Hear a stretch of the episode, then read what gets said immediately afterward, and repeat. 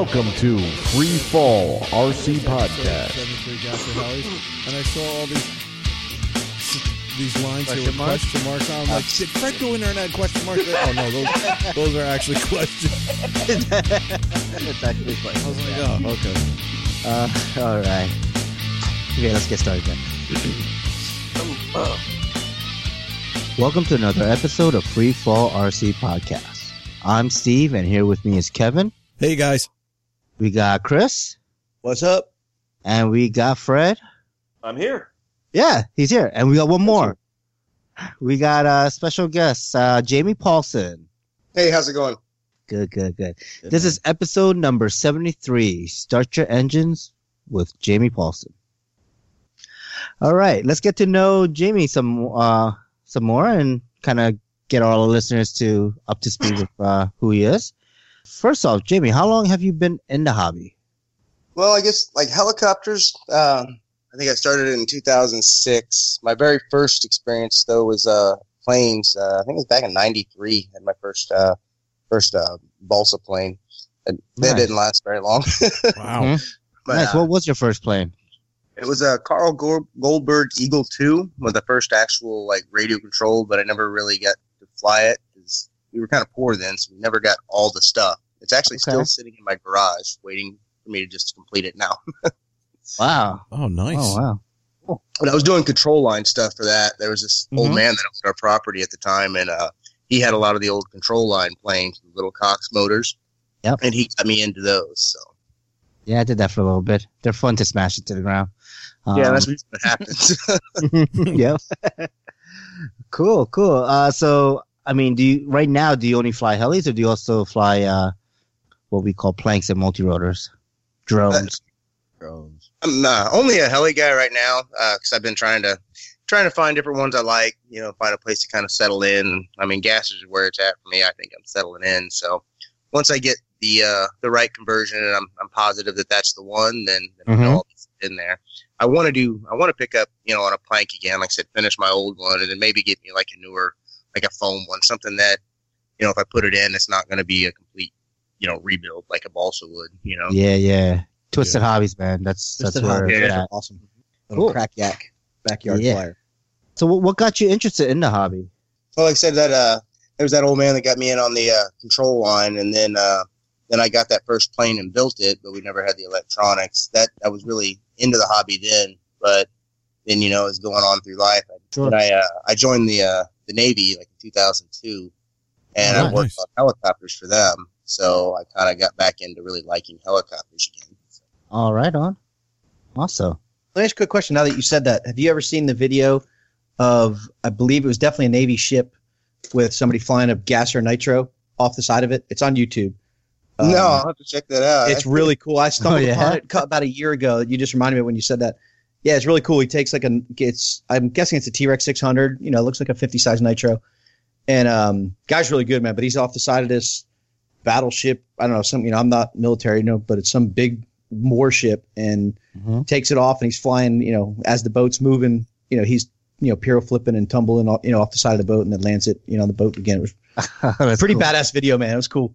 Yeah, it's pretty, pretty ballsy, especially. I mean, I guess Yeah, if there's most because I thought about buying one. I was in Bahrain and uh, they had these really nice malls, and there were these nice scale, like full bill, like all you needed to buy was a transmitter. I mean, just beautiful helicopters. Mhm. And I wasn't that good then, so I didn't. But that was the thought. Oh, I wonder if I could fly it off the back of the boat. But then realizing that I'd probably watch it go in the ocean and never be seen again. yeah. We've all Um, seen that Phantom video where that same exact thing happens. Well, Jamie, let Uh, me but- say thank you for your service. yeah. My pleasure. Sure. And uh, I thought Chris was going to ask, have you ever seen that video where the guy gets sucked into the motor? Oh, God. Oh, boy. I have seen that one. Actually. That's Yeah, where I that thought he was crazy. going. Jamie, so what do you do for a living? Oh, my civilian job. I work for the uh, Army Corps of Engineers as a lock and dam operator. Oh, wow. It's a really mindless job. I have Most no idea what that is. Yeah. Uh, on the Mississippi River, there's a series of locks and dams to keep Ah, uh, okay.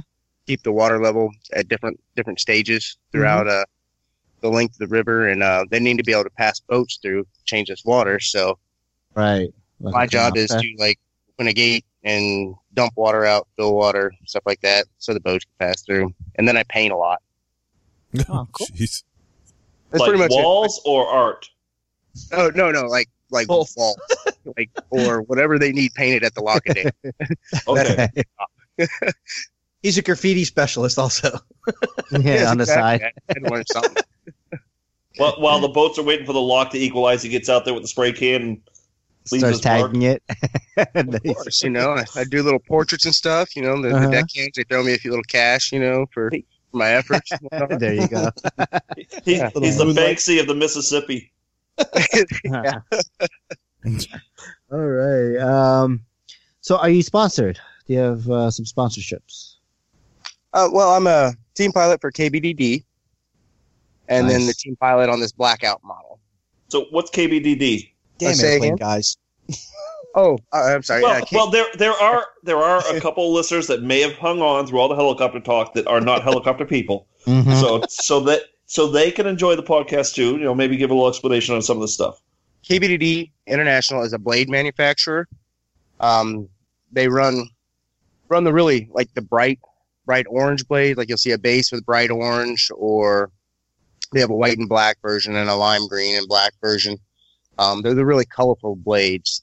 I really like them. They have like a wider chord, so they're really good for me with a gasser because it gives you that extra lift. Okay. But cool. also, I, I've seen a lot like on my electrics that I that I flew. They they just seemed like they really bit the air well, and I just fell in love with them.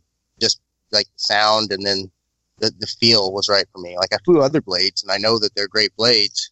Uh, the other brands, it's just these felt the best for me, and so you know I talked to them, and then was uh, added onto the team. Cool. Yeah, I need to get a set because I do like um how bright they are. I was uh, met up with Dennis at at the uh, Brooklyn Fun Fly, and he had a set on the 700. And those things were bright, like they casted a shadow on the table and everything of color. It was so cool.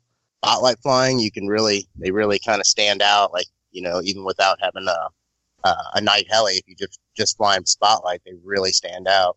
Nice. Are those like readily available from sites like Hobby, um, like ho- Heli Direct and stuff like that? Hobby King. I almost said Hobby King.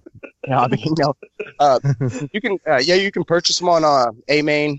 Uh, I believe you also uh, actually I haven't seen them on KBDD in a while. Uh, BRC Hobbies is one of the main suppliers of them, but then you can go to KBD International's page.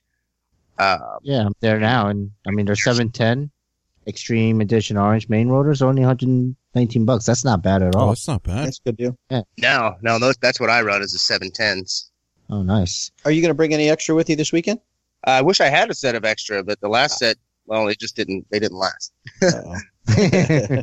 Incident. I was gonna say is is that's not a very good sounding thing for you know endorsing a product. product but, it uh, wasn't the blades. It was uh, the could not active stand as heli up to hitting the my ground. rotation attempt. yeah, Oh, I hate that. I, I need to get a set of those. I want to give them a try. Cool. So what what helis do you have in your fleet now? Uh, right now, I have the, uh, of course, the uh, the blackout G700Z. I have a uh, a Goblin 380 that's uh, still got to kind of build. It was a uh, used heli, needed some work. I've got a HD Cell 500 that I picked up from a friend that I'm flying. I actually kind of like it. I mean, it, it's a nice 500. I know that one's actually you know discontinued, but I've noticed a lot of it looks like the, the you know the, the HD 502 now or whatever it is, but look very similar. Flies well, and uh, I have a uh, Thunder Tiger X50E that I like as well, but that you can't hardly find parts for it, so Yeah. not much. Okay. Nice. What kind of pilot would you describe yourself as? Um, I like to do like like an in between sport to 3D, not really like slow sport, but not hard 3D. So Mhm. I go for um a lot of uh like backwards flying is like backwards inverted. Uh, I try for the funnels. I've been working on my tic-tocs more, but more like precision stop. You know, not just like super blinding fast, just you know on point. That's what I. That's kind of what I shoot for. Is just to make it look like it's flying versus just being thrown around. Okay. So I don't know if there's like a, a thing for that, but, but that's kind of where I'm at. We should we should rename it called I meant to do that flying. Yeah. exactly. Yeah. Because that's, Compared that's where I'm at the to- point. Too. Sometimes I just fly and let it do whatever it wants, and I do Yeah. that. And then sometimes I tell it what to do, and it does it. So it's, Nice. Compared to rescue throttle hold flying. That's Well, that, that's Kevin style rescue throttle hold. Mine is I I think I dub mine crazy sticks and then rescue crazy sticks rescue. Um, you know, and mine is usually more of like I push the heli everywhere and see if I could break it. so let's see here. What would be one thing you would tell someone new in the hobby to do or not to do? Like kind of like, you know, re- your recommendation. Uh, well, don't go in over your head is one of the first things I say.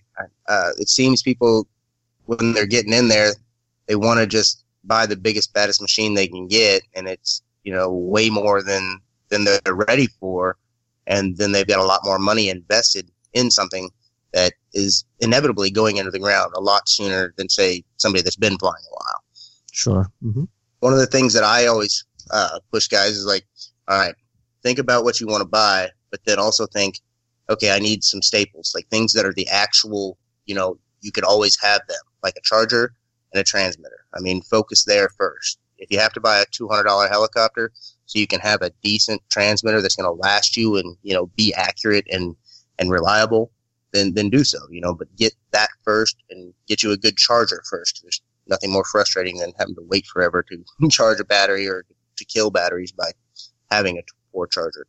Yeah, yeah. That the helicopters will come, you know, but those are the things that you're always going to need to operate any helicopter. So that's what I usually start t- telling guys when they're looking into it. hmm Get that stuff lined out first.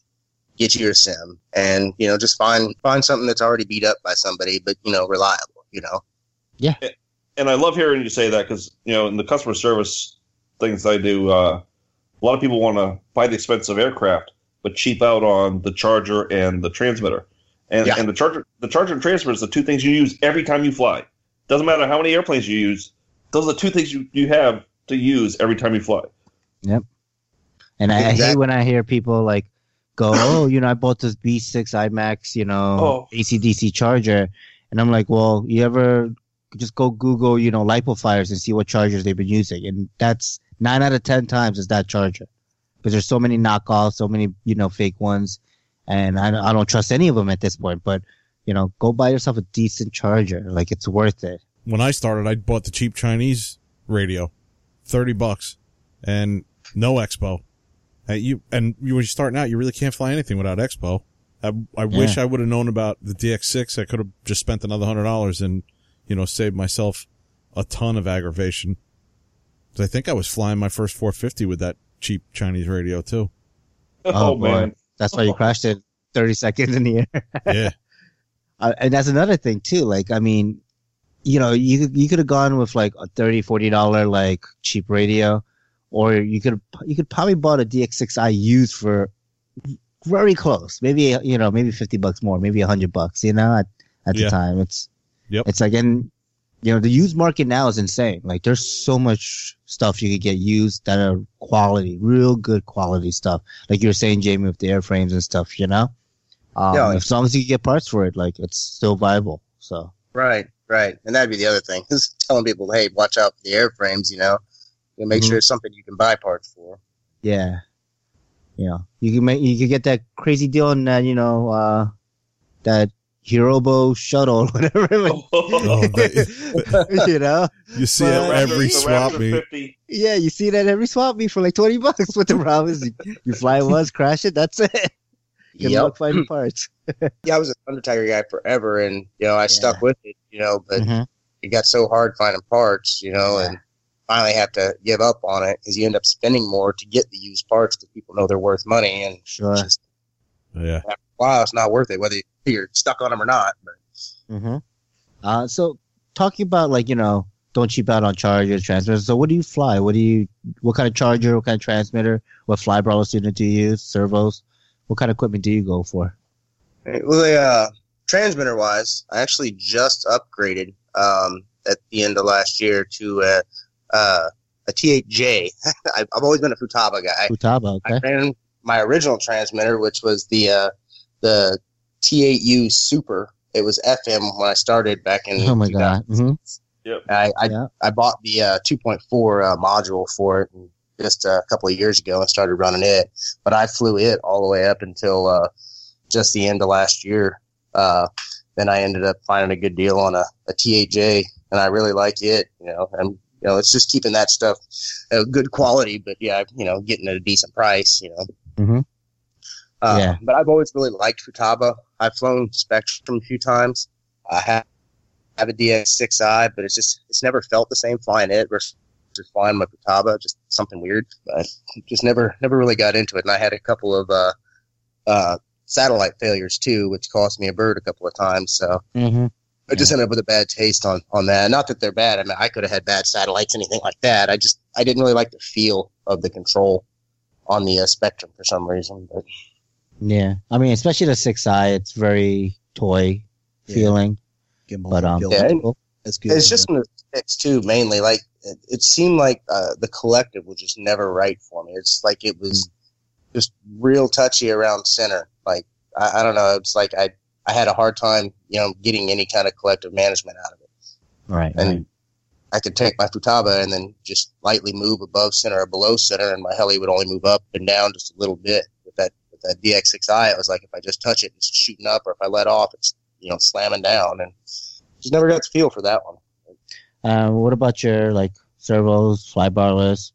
You you run Futaba for those two, or Oh no, no. Like servos is pretty much whatever I find that's a good deal. I haven't really locked in on a servo brand. Like the ones I'm flying on my gasser right now, uh, a good buddy, uh, Justin Hartstock gave me, uh, gave me about two years ago some KDS, uh, 630s. I, I really liked them.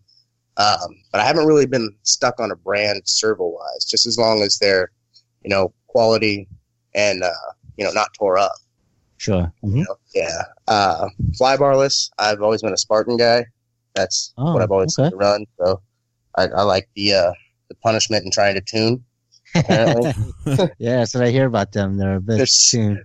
when you get them right, I mean, I love them. But like sometimes it's just a matter of, all right, well, I know my tail's doing this, so I can increase the gain, or I can go in and like you know do something different, like in the ex- extra parameters. But each time it'll be different. Like my last gasser, that uh, Morphus that I had, it uh, I had a tail bounce. I just could not could not get out. I mean, mess with it forever. And uh, finally, uh, Robert Monty here at uh, the uh, the Fredericksburg uh, Flying Club, Mhm. like he helped me out for like four or five hours one day. We were just like trying to tune my gas, and we finally started adding some D gain, and then suddenly, suddenly it was going away. And it was just odd that adding that took away that little bounce that I, I was having. But there's always little things, you know. And then you tune another one, and you try the same thing, and it doesn't work, and so you have to go find another parameter. It seems. Right, right. I was just saying, I, I flew Spartan before V Control, and I I actually loved them. I had really good luck with um, you know, with them. Never never really had a whole lot of tuning issues, but of course I wasn't using on a gasser. I didn't do any nitro. It was all electric stuff with those, but definitely good unit. Definitely definitely good Right. units. What was weird with them though is it seemed, and maybe it was just me, but I did like three helicopters. I built a, a, a 380 for a guy, at the same time building uh, my own. Uh, I remember which helicopter. I was building one of my own, or I was, I was doing the Oxy at that point in time, and I had the same exact tail issue between both of them. And I went through and checked my tail setup. You know, my gains and stuff were right. You know, my mechanical gain was right. But it seemed like the three units I did after I had done the uh, the newest upgrade it was like every one of them would come up with a tail kick. And before I could basically just set them up and Set it and fly know, it. Yeah. yeah, and they were- they were just they were spot on. I mean, you might change your games, you know, based on your flying style, but but I never had any any issue with uh like my maiden flight having like a weird tail kick or bounce or anything like that. So, and maybe it was just me. Maybe I'm getting senile or something to setting up my tails wrong. I don't know. Did you find a push rod inside the tail tube? That might have been it. That might have led to it. Might have been that one, yeah. one that was spinning. Because I I've done that. Yeah. Well, Well, maybe Yeah. this week, maybe this weekend we'll give you. Maybe you can take a pull on the ga- on the Goblin gasser with the V control and see if um we can get you to get into the Kool Aid. Uh, here comes the Which Kool Aid, paper. the Goblin or the V Control Kool Aid? Either, yes, both of them. no, um, no, just get a feel for V Control if you want to feel it. Try it out this weekend, see what you think. Yeah, and I definitely wouldn't wouldn't be opposed to that because I hear great things about them. And uh, Mikado's always made great products anyway, so I mean, Yeah, doubt it would be bad or not. So yeah, definitely. Cool. All right. Um, what about batteries? What do you run? Just any batteries you get? You run Pulse, OptiPowers, I actually like just- the uh, I ran the Glaciers for for a, a long time. Hmm?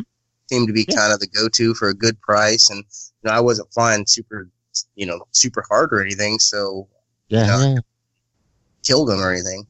I really like the Rev Electrics. Uh, like uh, Mhm. Frank uh, had a, I bought a 600 from Frank um, almost two years ago, and uh, he uh, he had two batteries included with it. They were Rev Electrics, and they had like a high flight time, but I still flew the crap out of them for like another year before they started kind of kind of falling off.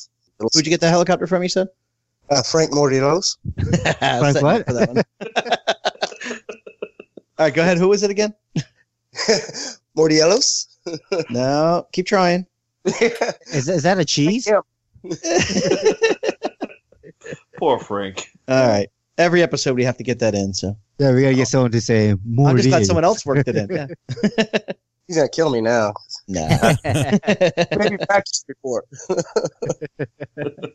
Frank said he's got nothing but love for you. Oh, good. um, before gassers, did you fly nitros too? Like your 700 Yeah. was a nitro? Well, my first helicopter was a uh, Nitro, a Nexus 30. Uh, Oh, I had it for a short period of time, but it. I learned to fly without a uh, tail gyro. It was Revo Mix back then, as it was Mm. on a little Sky Sport Six. I had it for like, well, I had it for a very long time, but I only flew it for like three months before I got a Raptor 30, and then the Nexus got parked because Right. Raptor was a lot. but yeah, I started out on Nitro, Okay. and the, the only issue I don't, or reason I don't fly is where I live. I have to order nitro, and so you got a huge expense, and I can burn a gallon of nitro a day, and so that's like thirty two dollars right there just in one day Oh, of wow. flying. It adds up, but with like a gasser, I mean, I could fly for like a month and on like a gallon if I wanted. So That's Ah, amazing. Yeah, well, we'll get into the gasser talk soon. I'm curious about all that stuff. Um, cool.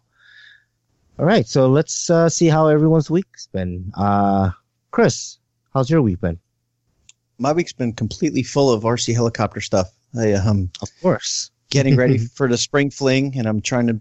The problem, like everyone always says, you know, more helicopters, more stress. It actually is true. so no one feel bad for me. It's I choose it, but I love you know love having a lot of them, but trying to make sure they're all flying good and tuned right, and well, none of them are tuned right. So I'm gonna hopefully get some pointers on tuning this week.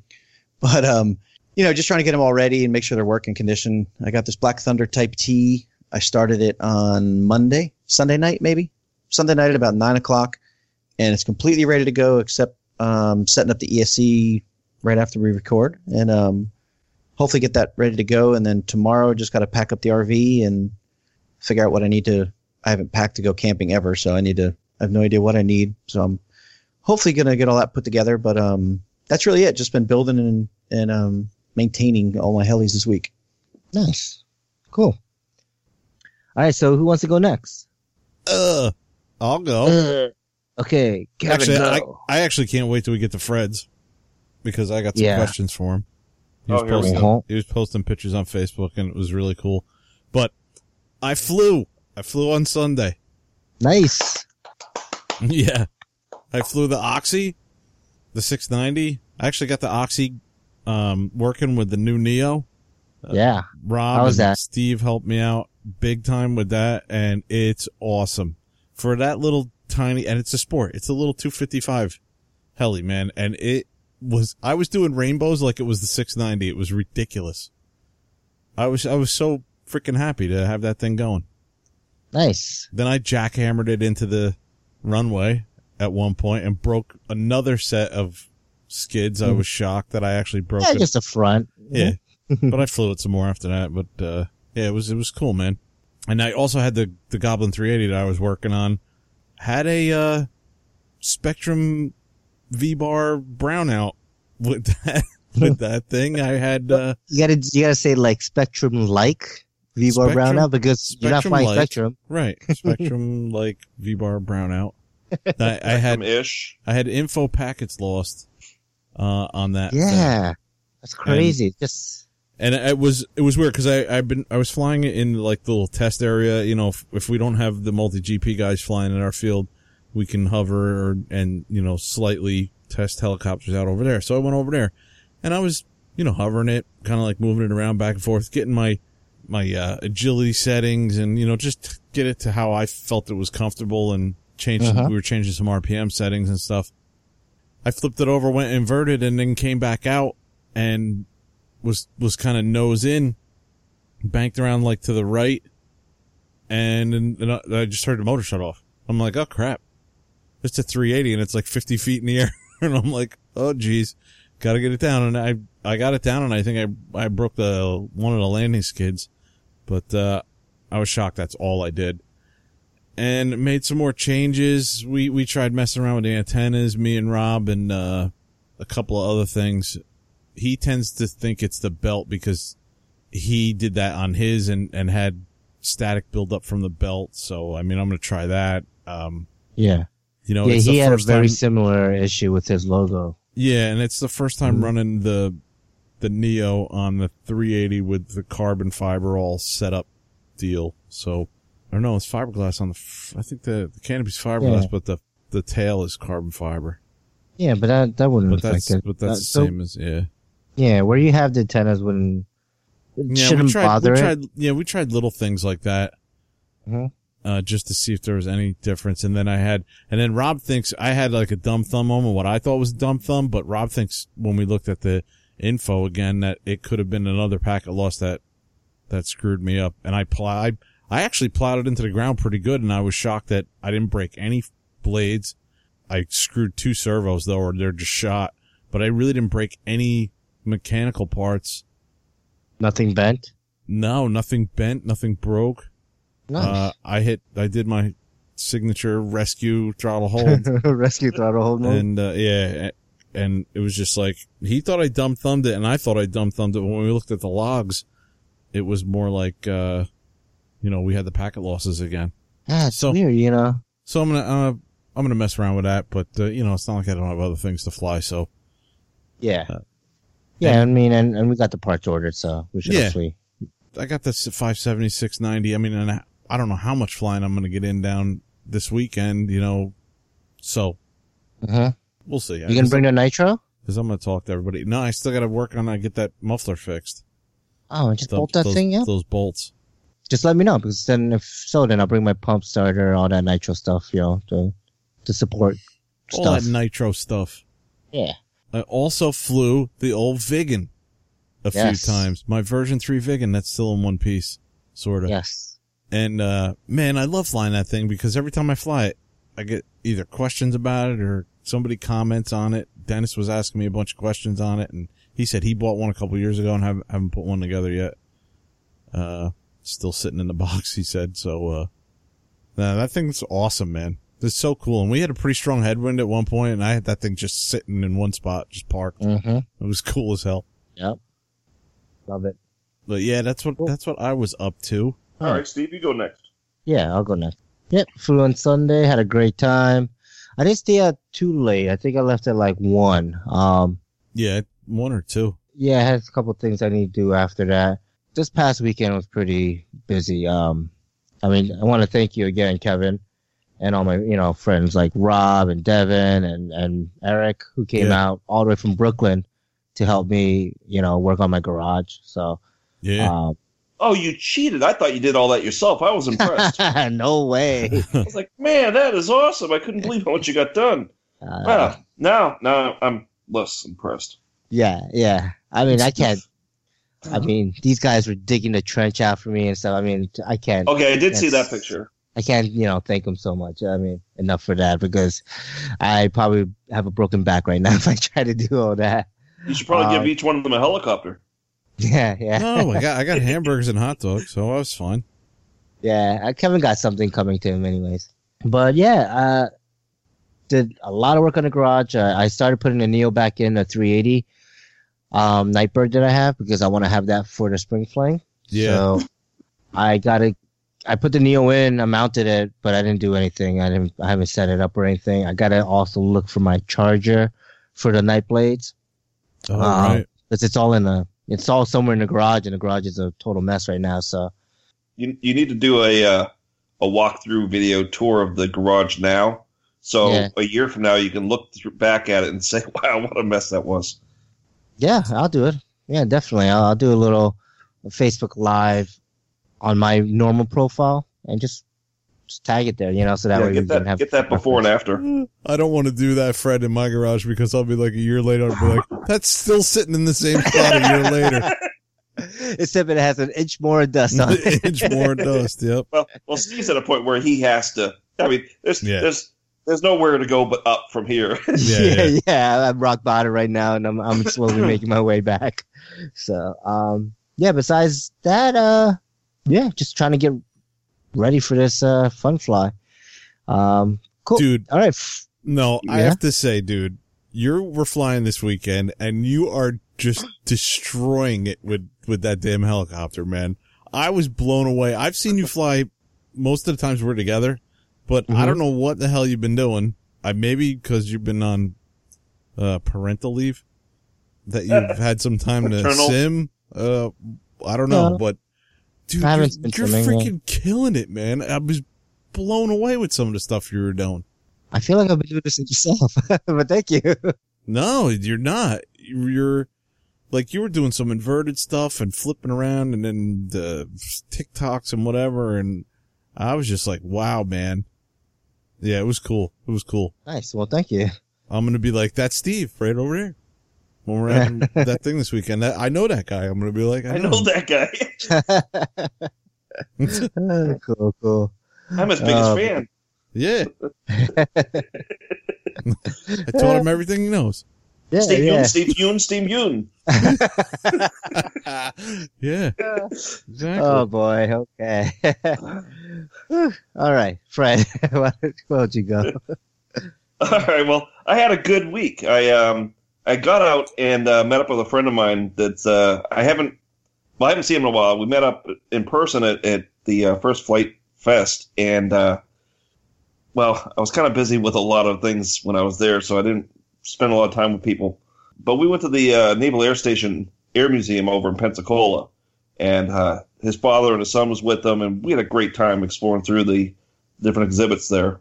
I also got out and went to the local local heli meet, the um, Yes. folks down in Panama City, and there was some impressive stuff down there. yeah. the uh, probably the, the the the highlight of the event was the guy with a turbine helicopter. I mean, full out jet turbine engine in it, wine and all, uh, going up and flying around. And then there was another guy. He was a Canadian. Uh, the friendliest guy there. Not to knock the rest of the guys, they they were a little bit more standoffish, but the Canadian, of course, was friendly. Um, he was flying around with a, a, a helicopter. He's doing a 850 RPM on the head speed. And that thing sounded awesome. That that just was cool. Yeah. I saw that video, man. Yeah. That was insane, dude. And I gotta ask, dude, who was the guy you went to the Naval, Naval Air Station with? That was Dave, right? Dave, yep. Mm-hmm. You met him Yep, at the uh, first flight fest. That's where I started hanging out with him at the first flight fest. Yeah, super nice guy. He's uh, he's got an event of his own. Uh, Oh yeah. When is that? Monkey Fest. It's in It's Monkey Fest. Yeah. So yeah, we'll Oh. definitely have to make an announcement for that, even if we're not able to make it. Yeah. Are you gonna be able to make it, Kevin? I don't know. I don't know, dude. If it's not a weekend thing, probably not. Like if I can't shoot out there on a weekend, Hmm. cause, uh, Because he's in PA. He's not that far. I mean, he's kind of deep into PA, right? is he? I thought he was in Ohio. No, I'm not sure he's in either one of those places. Let me I double thought check. he was But, uh, PA, but I oh, could maybe be the western mistaken. part of PA. Yeah. If yeah, he's that's what I western. PA, I'd go out hang out for a day. Yeah. the camping thing. Definitely. Oh, that'd be cool. He's good people, man. We hung out with him at the second flight. No, the second time we went to Neff, we hung out with him. yeah. Second and third. Yeah, we were like, but the second time, I think one of the times we were, we had like rooms at the same hotel. We were, we were hanging out till like two o'clock in the morning, like BSing and just Yeah, having a good drinking. time, man. Yeah. I had a lot of fun, man. He's good people, man. Un- unless his uh, Facebook status is inaccurate, it says he lives in Ohio. So Oh, okay. Yeah, I thought it was Ohio. I thought he was close to the boys out there. yeah, apparently there's a lot of overlap. He uh, works with an airport that uh, Alex had done his initial flight training with, I guess. So Mm. and then and you know flight test stuff. Throw that in there. Is uh, I placed an order for the FT Gremlin. I, it was killing me seeing the guys you know talking about it, and I had to just uh, Nice. put one on the on the queue. Uh, Awesome, man. uh, it's it's on back order at the moment, so I'm waiting on on that. But I can't wait to get that. That's definitely going to be the one that gets thrown in the saddlebag and goes with me on the motorcycle. Now, what size yeah. is that? Like 180? Yeah, it's Oh. it's a little bit Oh. bigger than the uh, a little bit bigger than a Inductrix. It's it's I pretty think darn it's like a small. hundred or something. Oh, wow, that's small. Yeah. Well, what are the specs on that, Fred? Is that 2S you can do on that thing? it uh it, it can do 3S and uh, it was funny You could 'cause do TJ, three. TJ Really? yeah TJ did an episode uh an update where apparently he thought it would do 4S. Oh, Uh, jeez. and I guess not. The, the only thing it did on 4S was smoke. Uh, so uh yeah, that would have been insane. 3S just it was absolutely crazy watching it. that the only multi-rotor info I'm up to now, I'm up to speed on is like the the Phantom I have. Like now, I think I I was listening to a podcast they did where they have everything on one board, the whole flight controller and ESCs and everything is on one board. Is that what you use for the Gremlin, or do you still have like your ESC No, it's got- board? it's and got- no. Yeah, it's independent components. oh, okay. It's like a 250 race quad. Like it has everything, flight controller, everything. It's this thing, you know. Yeah, Oh, it's okay. an Emax package, uh, motor It's package. tiny. So, yeah, I'm looking forward to it. It's gonna be it's gonna be a little challenging to solder up. Mhm. Um, it's definitely bringing your A game for that. But other than that, I, I'm I'm really excited about trying that out. cool, man. Nice. And uh, it's a little late for it to be an announcement. You know, by the time people listen to this, it's pretty much gonna be old news. But uh, this coming Saturday, I guess tomorrow, So if you're tomorrow, listening to mhm. this right when it's released, is International Drone Day. So for you drone folks, International Drone Day, look it up on Google. They're they're holding different events, little community outreach type events all over the well, all over the world. It's international, but um, definitely in the country. There's a, a maybe a, a a gathering, a meet near you uh, on Saturday. Uh, then what their idea what that was is mostly trying to get a little bit of good press for them for drones instead of having just all the negative stuff out there. Uh, I was kind of um, blown away when I went down to the helicopter meet and I mentioned the word drone. Uh, it, it I, I might as well have been swearing. Um, you know, dr- drones definitely do not have a good reputation with even other people in our hobby, which I think we need to fix, but it's a soapbox for another time. Um, but yeah, this uh, International Drone Day, it's, I think this is the third annual meetup for it. And it's a chance to kind of get out there and, and give a little good PR for our hobby instead of letting the media drive it. yeah. I Cool. Yeah, I definitely agree with that, man. You know, I think it's, I think it, we've talked about it before on the podcast. I think it's the older, the older guys, and and I think it's the, you know, there's definitely a correlation between the AMA and the government and the drones that just like blew up in popularity. You know, without a doubt. I mean, whether whether they're related or not, they all happened at the same time. So you know, the old guys in the in the AMA are going to be like, you know, well, you know, it's because of those drones and, and, and those racing, but, and it wasn't even the racing quads. It was just, you know, idiots going out and buying Well, there's a lot of phantoms DJI and stuff. Yeah. That, Well, and, and, and not to blame DJI, it's you know No. back in the old days. Uh, you know, you you got me started. Back in the old days, you couldn't fly one of those balsa glow, you know, forty size or bigger planes in your ball field. You had to go to a big field, and so generally you're you're there with other club members, and there was someone there to smack in the back of the head if you did something stupid. You know, and Yeah. even as we progress into the electric stuff, where you could kind of get away with going to the ball field, you're still going online looking for help. And when you posted or said something stupid on there, you could get that internet smack in the back of the head. Say, hey, listen, that's not good. Don't do that. But with the new stuff, you don't even need that much. You go buy it, take it out of the box, and it flies. right. And you don't have to talk to anybody, ask for help or anything.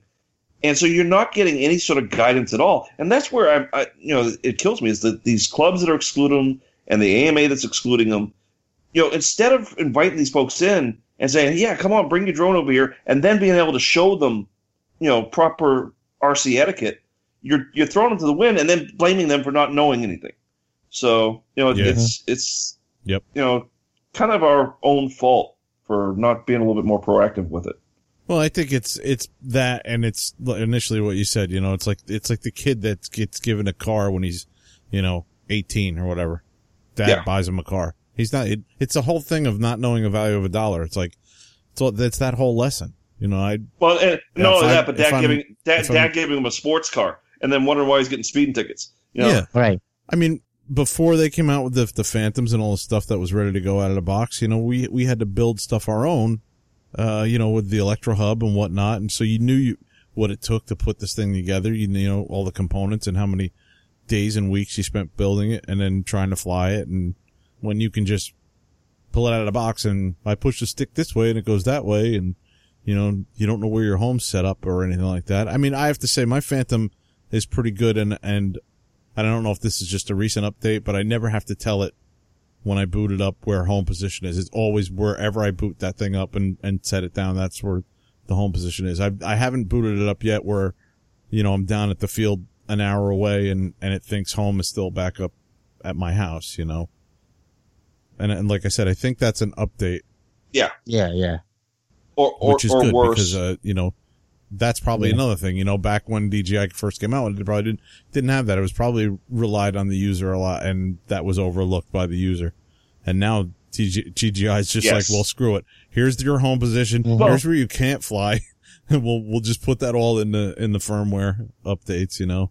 well, Yeah. and, and I always kind of compare that when I was explaining it to folks is, you know, if you ever turn on your cell phone or the GPS in your vehicle and you see it somewhere else and then it zeroes in onto where you are, if you're not getting that GPS calibrated, you're doing the same thing. That GPS thinks it's somewhere else, and that's where it's going to try to go home if that's where you set home as.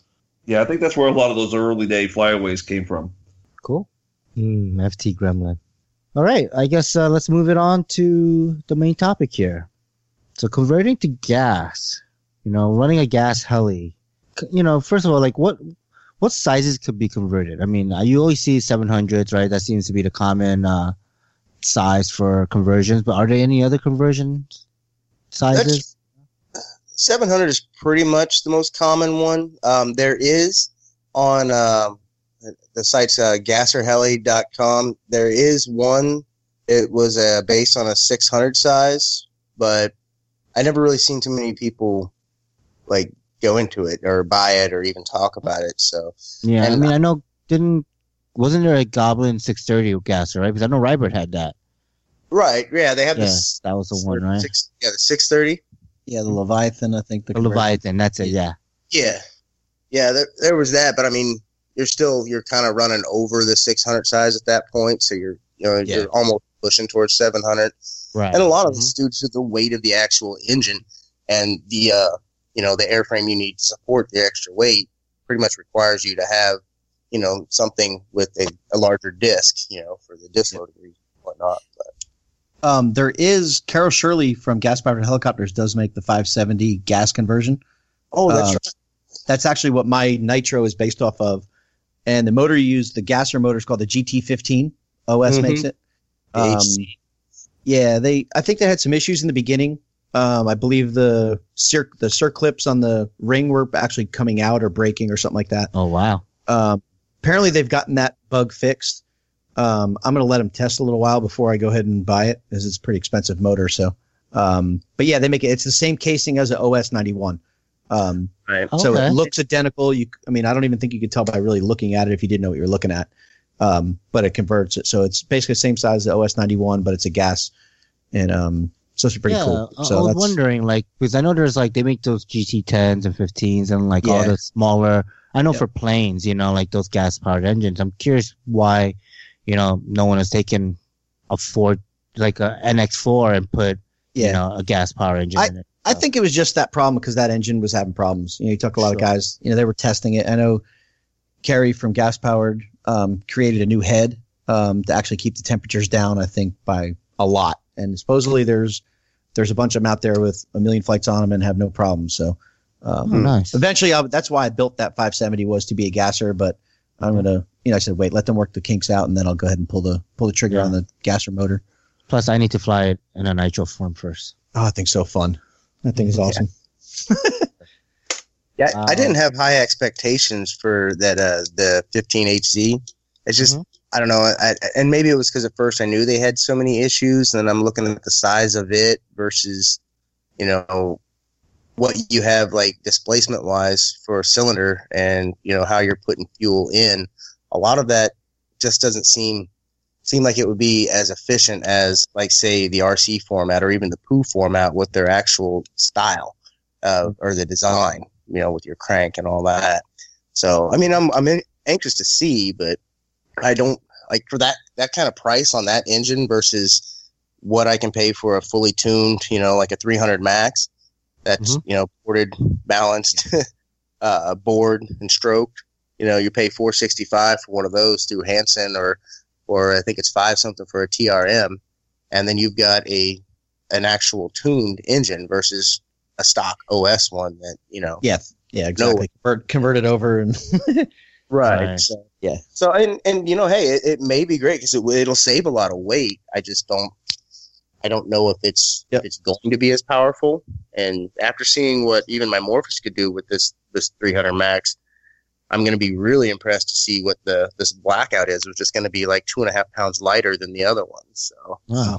Let's talk about power. You know, like say a TRM 300 or or a 300 size 3cc, right? I'm guessing.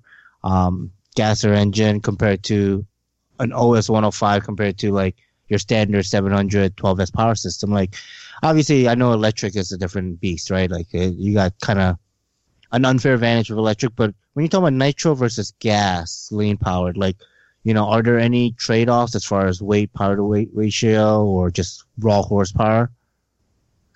Um, oh, definitely. I mean, you look at like say a size of even a 105 to a uh, or a 91 compared to Mhm. just a, you know, like the 275 to 300 are, are all like by Zenoah say about about the Yeah. same weight. They're they're really close, Mhm. and the the amount of power, just like like the old adage where there's there's no no substitute for cubic inches. You know, you get more power without having all that extra weight but then you're also going to deal with heat issues because you know, of course, you're thinning things down whatnot on the inside. But when you go to Right. compare something that say burns on a uh, a nitromethane type fuel, you know, an oxidized fuel, so it's like already has its little boost put into it versus just Mm. gasoline. You're you're going to have a completely different running type engine, and then you're going to have a completely different, uh, like say your torque is going to be completely different at different ranges, and so those effective ranges are what's going to say why this one will do do uh, do more with uh, its lighter weight than say a gasser will in its ranges. Right. Again, I can't even remember what a nitro engine is running RPM wise on a on like a 90. It's been so long since since I've looked into them, but like like say my gasser, it's uh depending on gear ratio, but the operational range for mine is the 14,500 to 15,000 RPMs is is where it's really really kicking out some its, its best power from what I found. Hmm. You know, where I can like climb out. Like I run uh 2100 or on my last one, and this one I'm going to run 2100 as well with the uh, 710s, and I'm running uh you know plus minus uh 12 degrees pit and doing climb outs and you I Yeah. hardly hear any kind of like fall off, you know, in steady climb outs. Okay. But like say with a with a nitro, I mean, you wouldn't hear anything. You know, Yeah. it would just be up and down. So, uh, So would, would gas power just be more torquey because they're, they have more displacement and you know the, I, I think the RPMs might be a little bit lower. I'm not sure, but I feel like it. You know, it looks bigger. Whenever I see a gasser in a heli, it looks freaking huge. You know, the, the shroud and all that stuff. It just looks huge. yeah, um, it, they are actually compared to like say when you hold a 91 or something on there, it's Mhm. not even the size of the cylinder, basically. You know, Right. Right. I, I would say yeah, definitely like it, it has more available torque because you can actually carry loads with a uh, a gasser. That that was why they you know forever they were like big camera rigs and whatnot because they were they were able to turn the uh, bigger blades and run lower head speeds and and you know stay up longer and and carry that load. Like I think they were Right. doing a test on the the Synergy uh, the seven six six gasser. I think it like carry a strap like a 25 pound block to the thing and took off with it and it was Oh wow. Wow. Great so you know and i mean that's all unofficial stuff right there i guess but yeah i think he i think it was on a video on facebook he had somewhere though that that was one of the things they were testing or doing with it you know just lifting stuff with it, which is something you could definitely do in a gasser and maintain. I think if you put a lot of extra weight on a nitro, you're really going to see it fall off, obviously, because Mhm. you just don't have the stroke or the uh, or the displacement. Right, right. Hmm. Uh, so I mean, what what challenges are there when you convert something to gas? Uh, vibration. Vibration, yeah. mitigating vibration, which um, you can't.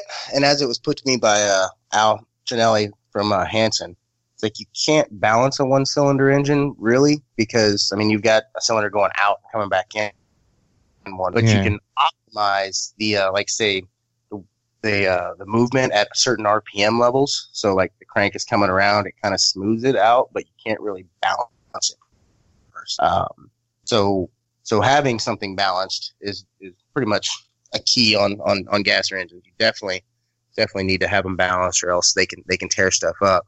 But you also have to look at your build and how you're placing items, where you're placing items on your helicopter. You know, because heat's going to come up through certain areas, a lot more heat than say a nitro would, uh, and equipment can get hot, and fail on you.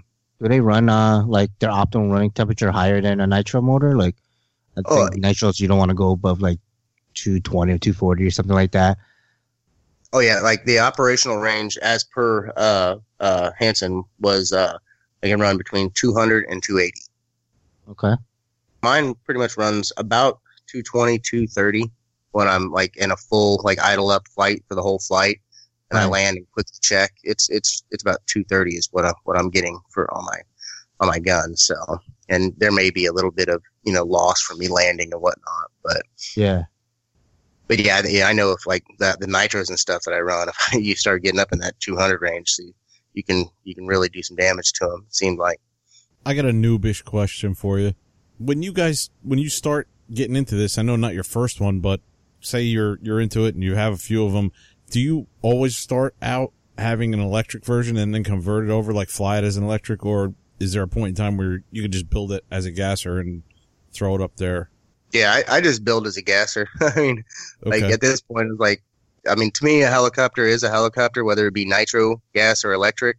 right. You know, if if I like this one and I go buy it, you know, um, then obviously I'll, I'll you know fly it as as I like it best. If I'm not happy with it as an electric, or I think it's going to make a good gasser, and there's an available conversion for it, then I Right. definitely look into it. But okay. but yeah, I mean, you don't really. I, I don't feel that you, you you need to actually fly a helicopter to know if you want to convert it or not. It's just a matter of to know if you want a gas helicopter or not. right. It's Okay. going to change the whole thing. I mean, basically, your your frames are going to be something different for the most Mm-hmm. most Yeah. converters. Yeah. I didn't know if there was any reason to like test it out as an electric first or how it originally came first before converting it over.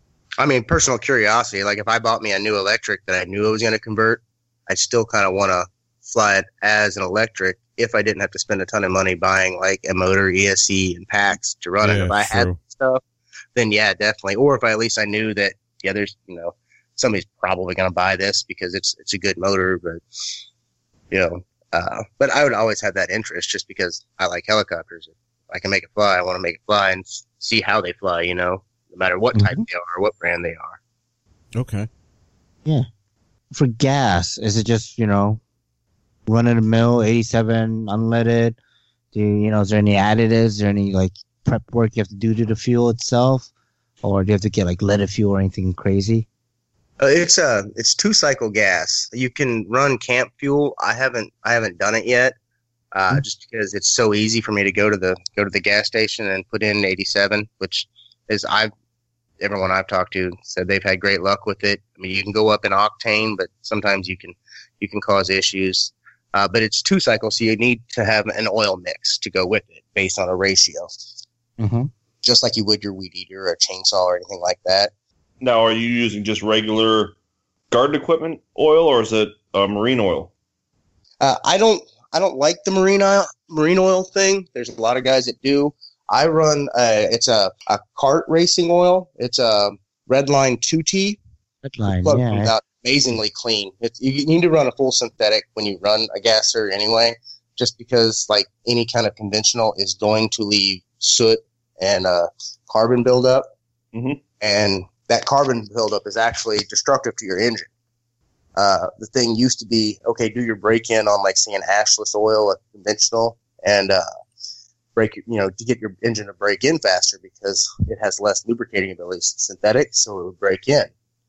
But what's really happening is if you think of how a piston runs in a cylinder, you have a ring that's you know, kind of taking up the uh, the difference. So the piston isn't the you know it's slightly smaller than the cylinder.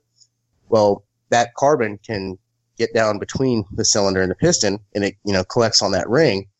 And then as that ring compresses in and out through heat and through running, all those little carbon you know particles are just getting ground into the side of your cylinder, wearing the cylinder down. When Right. you run full synthetic, you don't typically end up with that. I mean, I have seen a lot of full synthetics um, that people have run that their, their their plug is just just black as soot still, and I haven't like tried those brands to see if it's a a mixture thing, just somebody going with a certain ratio and it's just too much. Uh, I haven't tried that out myself because I started with this Redline 2T oil, and it was clean from the get go, running you know 24 to one ratio, and I still had a perfectly clean plug and, and not running lean at all. Is that the ratio you run all the time? 24? Uh, no, I went to a 32 on this last tank to kind of Okay. see see where it's at. I, I like it. I, it seemed like it was. It, I, I had more power at the 24 for some reason, but I, Yeah. I have to run another tank to, to kind of verify that because it may have been the fact that it was coming from winter to spring, so you know Air things temperature. changing. So Yeah. I need I run I run 32 on mine just because it's always worked. So yeah, and you know I'm, I, you know my plug's clean. I still feel like I have plenty of power. So I I just looked at it. You know that's more oil I can you know save too. The oil I buy is only I think it's like twelve bucks for a, a sixteen ounce uh, bottle, and what is it? Uh, I want to say it's four ounces maybe on a uh, thirty-two to one. I would have to double check. Yeah. I think that was like four ounces. So that's like four gallons you can get out of one bottle. it's like four Yeah. seasons. Yeah, yeah. Well, I, mean, I, pumped through, I pumped through four gallons on my that that Morphus gasser I had. I pumped uh, through the four gallons from, I think I got it going in February, and the beginning part of February. And when I had to leave to come down to uh, to the, the the military training here, I was on my fourth gallon at that point in time. But oh, that was Like- getting home from work every day and cranking out tanks. So Wow. Have you tried the Coleman fuel yet? I have not, and I mean, I guess it's something I could do, but like, I, I like what I'm running, so like, Yeah. I want to try it or just keep running what I what I like and what's working. That's I haven't run the Coleman either, but they say it's pretty much the same, the same mixture, the everything. You, know, you don't have to tune it any different. Um, I could be wrong on that one, but but I think the advantage is you can store it inside your house at that point. Yeah. Yeah. Like right now, mine sits in the garage because you know it smells so bad. So All you gotta do is run all the gas out of it, and then you don't have that problem. yeah, mine mine still smells though. Mine still I don't know why. Mine I could put it. Well, the problem is mine sit in the dining room, so that's um Yeah. The- Yeah. No, no, no, no, no, no. The the X dining room. uh, X Yeah. dining. That's a good word. Yeah. I like that. Um, now it's the garage. yeah, uh, so You know, with Coleman fuel though, I believe it's actually only rated at like 55 octane, from what I thought I read on some of the forum, uh, forums. I'm maybe I'm not correct on that, but I'm pretty sure that I read it's a lower octane than say what you buy at the pump, obviously. And I don't know how much of an effect that would have. I mean, octane is ultimately anti-knock capability. That's what the Yep. rating is. You know, it's, it's ability to resist knock knocks the Mhm. spark. higher number is, you know, it, it resists more knock from detonation or whatever, you know. Right. Just means it atomizes better in the, in the uh, cylinder to create combustion. But Right. Right.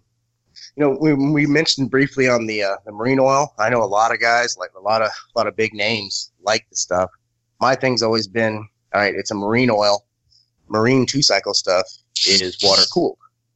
Mm-hmm. So the oil may be designed to to not you know not run as cool as itself because it's it's got an alternate form of cooling. I don't have any Sure. facts on it, but that's just my thoughts. That's what I would tell somebody if if you know they were asking about running it. You know, that's what I'll say my thoughts are. Yeah, I never I never connected the two. I was always wondering why there was a difference in the two oils, so that makes sense.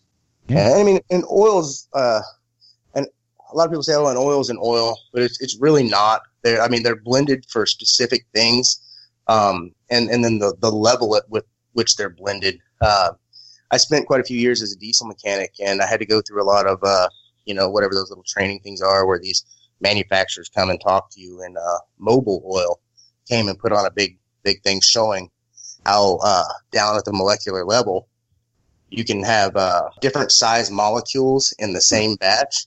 And so, if say you've got a bunch of uneven, unevenly sized molecules trying to lubricate the same area, it's going to allow more blow by because the bigger molecules are going to say hold your ring away from the uh, cylinder, and then the stuff with the smaller particles is going to you know go down through your engine or be burnt or go as excess. And so, to get a good even lubrication, you know, it takes like whatever they do to, to make all the molecules like the same size, however they do it.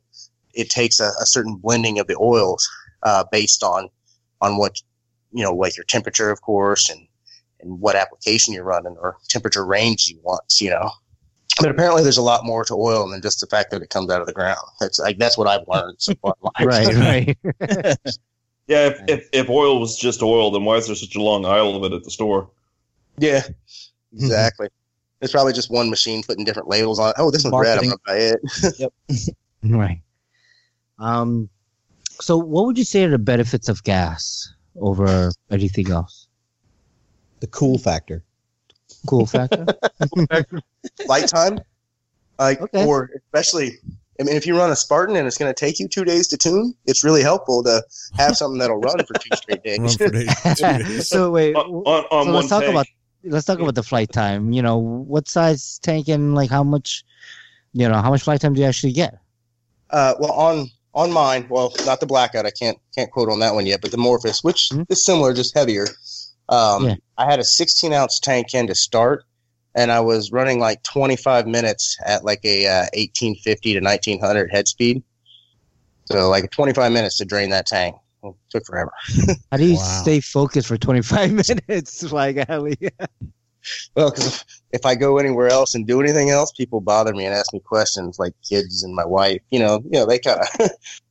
if I'm out there flying, they sometimes leave me alone. You know. yeah. No, but I mean, like, how do you concentrate for 25 minutes flying a heli? I, after Oh. like six, five, even in the nitros, I'm like, you could get an eight minute flight. I'm like, yeah, after like six minutes, I'm kind of done.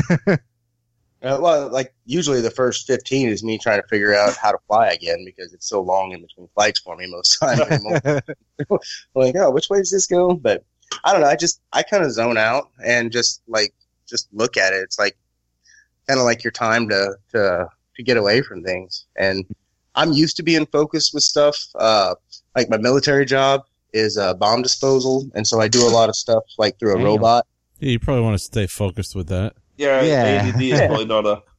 Yeah, for the most part. Yeah. It helps Yeah, pay those- attention. those don't But, uh, go too quick, those robots. Yeah, and it's like trying to mess with the robots like you're, you're just constantly like moving stuff slowly or you're trying to look through a camera that's like really really poor you know and it's, it's just hard to hard to take stuff up so you just kind of get used to to being focused on on the task and i guess i kind of look at the flying as a task maybe. But you know what's cool? I noticed with my gasser, it's more therapeutic flying than you know. Like, like I said, when you get, I get mine up. Like I said, it's I'm I'm getting probably twelve minutes on my Goblin, um, but that's at twenty two hundred. So I mean, that's I'm really you know beating on it at that head speed, but um, it's fun. I mean, it's so powerful. So, but like I say, I lowered down about 1900 and you can just fly that thing. Like I said, when you fly your electric for your three, four minutes, you know, every time you land, like, man, I wish I had some more time. But, you know, like, Mhm. like you said, Steve, you, you fly this thing after about six minutes. I'm like, I have no idea what else to do. yeah, yeah. You're not, you're not bored. That was the first couple flights. And then now I, now I enjoy it. It's my favorite helicopter.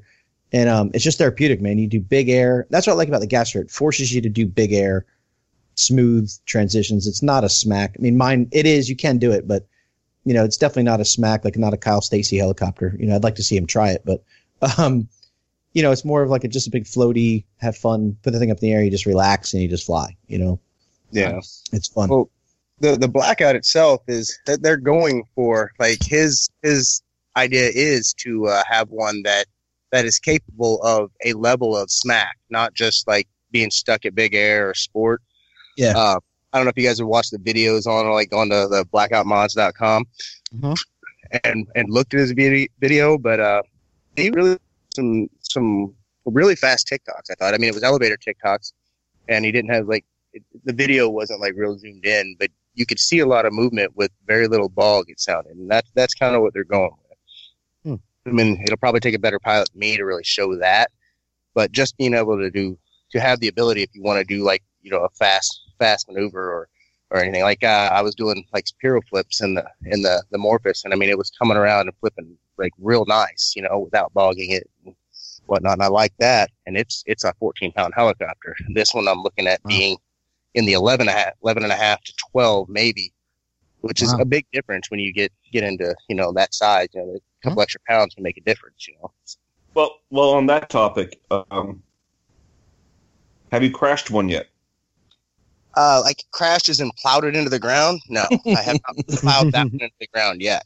Because Uh, my question is, is you know, I mean, does a does a gas helicopter crash differently? Is there different things to consider in a crash that you have to look for than a nitro? Or Uh, well, one thing that I did find, uh, even with, uh, I was I was having a, a, a gyro issue, and like my tail would just suddenly just say I'm done for whatever reason, and then uh, you know you'd lose the tail, and so I would auto down, and there was a couple of times I was in a like a weird spot and had to auto funny, and just having a slightly hard auto usually breaks skids because you got all that extra weight.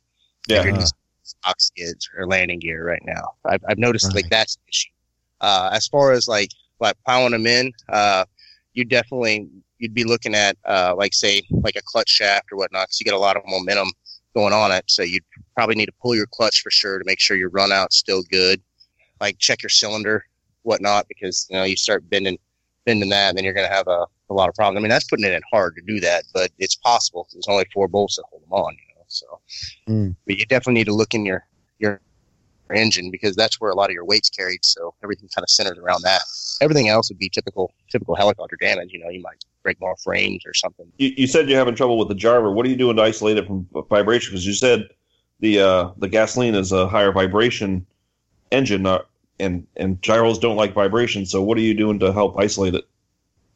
But with the the Spartan, like um, with that particular issue, it, it, it turned to be turned out to be a heat issue, not a uh, Oh, vibration okay. Uh, but I, I was worried about the vibration thing. I was like, because it was about the same time every time. I was like, oh, I get about three minutes, and then my tail will get real soft, like like it's not wanting to stop. And then next thing you know, it's like you're flying with no tail gyro. It's like you give a little movement, and there's no counter. You have to counter it yourself. So I tried like more tape. I tried a different type of tape. I tried uh, actually like insulating my mounts different, like how the uh, how the plates on the like the receiver plates and the electronics Mhm. trays stuff. I tried doing more work there. None of it made a difference on that particular one, but but it is what you need to consider. A good one though, like with a, a good tuned engine, even that little bit of vibration, they usually handle it well. Like I, I flew, I had a the very first gasser I had, it had a uh, a V bar blue line on it, and it handled it very well. And then I tried a, a VX1E on it, and it it didn't like it at all. But it was an untuned engine, like a the the, the style, which doesn't have like a big flywheel or whatnot. And I ended up with like a couple of layers of tape and then a plate and then a different piece of foam before I could finally get it to hold. But but it all comes down to if you have a, a somewhat balanced engine, then then you know you won't have those issues. Uh, I don't know. I, I know V Bar has a vibration uh, log on it, as Mhm. well as uh, Spartan. Like you can actually see a, a live view of it. It's not really a log per se, but but you can actually see if it's spiking really bad. The only issue is most of the time you're checking that at idle, and they're not balanced to to run smooth at idle. But Right. you'll see them when you take off. Like say mine will idle on my tail fin, you'll see like that blur because it's vibrating. But Yeah. as soon as I get up to clutch engagement speed around uh, it's about 6,500 uh, engine speed, then it's just it, it just stops and it's smooth again. And and if you said that I missed it, what did you do for your heat isolation? I had to relocate my gyro. Like Oh, 'cause okay. I have the, the VX1, you know, has a remote sensor.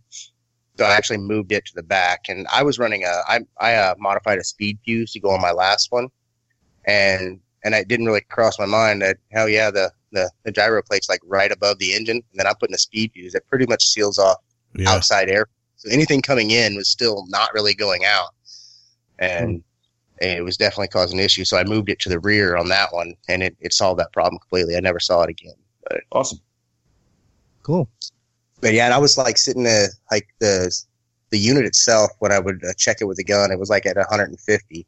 I couldn't find a spec on the Spartan, but I uh, but uh, Robert Monty again, who was helping me with this, he uh, he runs the the CGY 750, and he says their range is like in the 115 to 120. So I would imagine it's pretty much a similar unit, honestly. I think between the two. I figured I bet you it's it's probably in that same range, and that's why I'm seeing this issue. But it's something to consider too with placement, like we were talking earlier with gassers, where you place stuff, so like heat's not gonna you know get on it and cause issues. Yeah, that makes sense. You were talking about vibrations.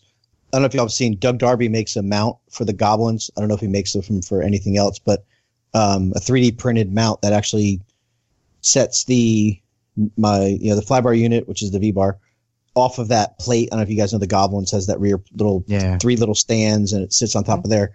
Apparently, those three little stands are vibration like magnifiers. It just creates Huh. tons of vibration. So hmm he was um, Jamie was saying about the V bar having the um, analyzer. Uh, we look, we pulled the numbers, did a couple flights. I mounted this plate on. It's about twenty five bucks. He sells it, or gas powered helicopter sells it. Mounts up three bolts, takes that whole plate off of there, or the original plate, and uh, my vibrations dropped in half. Like a completely different flying machine with a with getting rid of vibrations. So it's like you said, Jamie said they definitely do not like vibrations. the gas power these Right. gas motors like to put them out. Yeah, like the the current one I'm running, it, it the, the last one had like slots that your your plates would slide into the frames, and I really thought that was a bad idea from the get go. The the the blackout it utilizes a very simple process that TDR uses, where you have your cross mounts, and then you have a rubber insulator, and then you strap your plates down to the uh, the cross uh, crossbars, and so it sits right on that rubber. So it's actually insulated from the frame through just the rubber. So your plate cool. itself is insulated. On top of you know, then you're going to put like gyro tape Tape and stuff. That's cool. 3M. Yeah. Know? And I just I typically just go with with two pieces of 3M on on the gasser, and I've been very lucky with it. Uh, I've done it with one, but you could it just you could feel more in it. So I just went with the two. But I think any more than that, and then you'll start getting inducing too much because then it'll it'll allow the whole thing to move more. To move around a little bit, yeah. Yeah, and then uh, again with the with the heat thing, you know, if your if your gyro's sitting over a good heat source and you've got tape, well, tape may feel good when you're sitting there cold on the bench, but after it warms up, it's going to get gummy and it's going to move, Hmm. allow allow more movement on the on the unit itself. So With the electronics, um, is there anything different that you need to get or need to set up? Is you know, with Nitro, you have your remote glow, and then you need a starter. Um, I'm not sure how engines, you know, like I, I think a lot of gas powers I've seen, they they're actually pull start, right? Like like a weed whacker, a lawnmower. Yeah, Um, they, how they does have the ignition system work?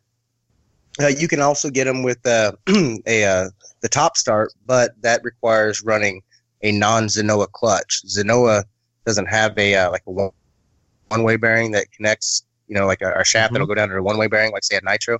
It doesn't Mhm. have that. It's got a completely different clutch design, so you can't crank it that way. So if you're going to do a gasser and it offers the option of like say the Lynx or T Rex clutch, or depending on whichever model, uh, uh, like when they come out with them, you know, synergy, how theirs would work, whatnot. Depending on that, would determine what you use for a starter. Anyway, I think Goblin, you have. Well, I, I'm. I thought they had a uh, a start system for the Goblin, but I'm not sure. Hey, Chris, do you do you have a Zenoah clutch or do you have a? Uh, Yeah. No, I have the the I the factory clutch in mine, but the um like the Goblin, you know, the setup that came with the conversion. But my starter shaft has a one way bearing in it on my starter. Okay, yeah. Also, so right now my helicopter has the the gasser has one or doesn't have one, but the um my nitros have starter one. shaft. So so in the starter shaft itself has a one way bearing, so it's I'm kind of covered on both on all my helicopters, but um, yeah. But yeah, that, I mean that's the easy way for me. I mean I know the starter shaft was a hundred bucks, but you know Right. it is what it is at that point.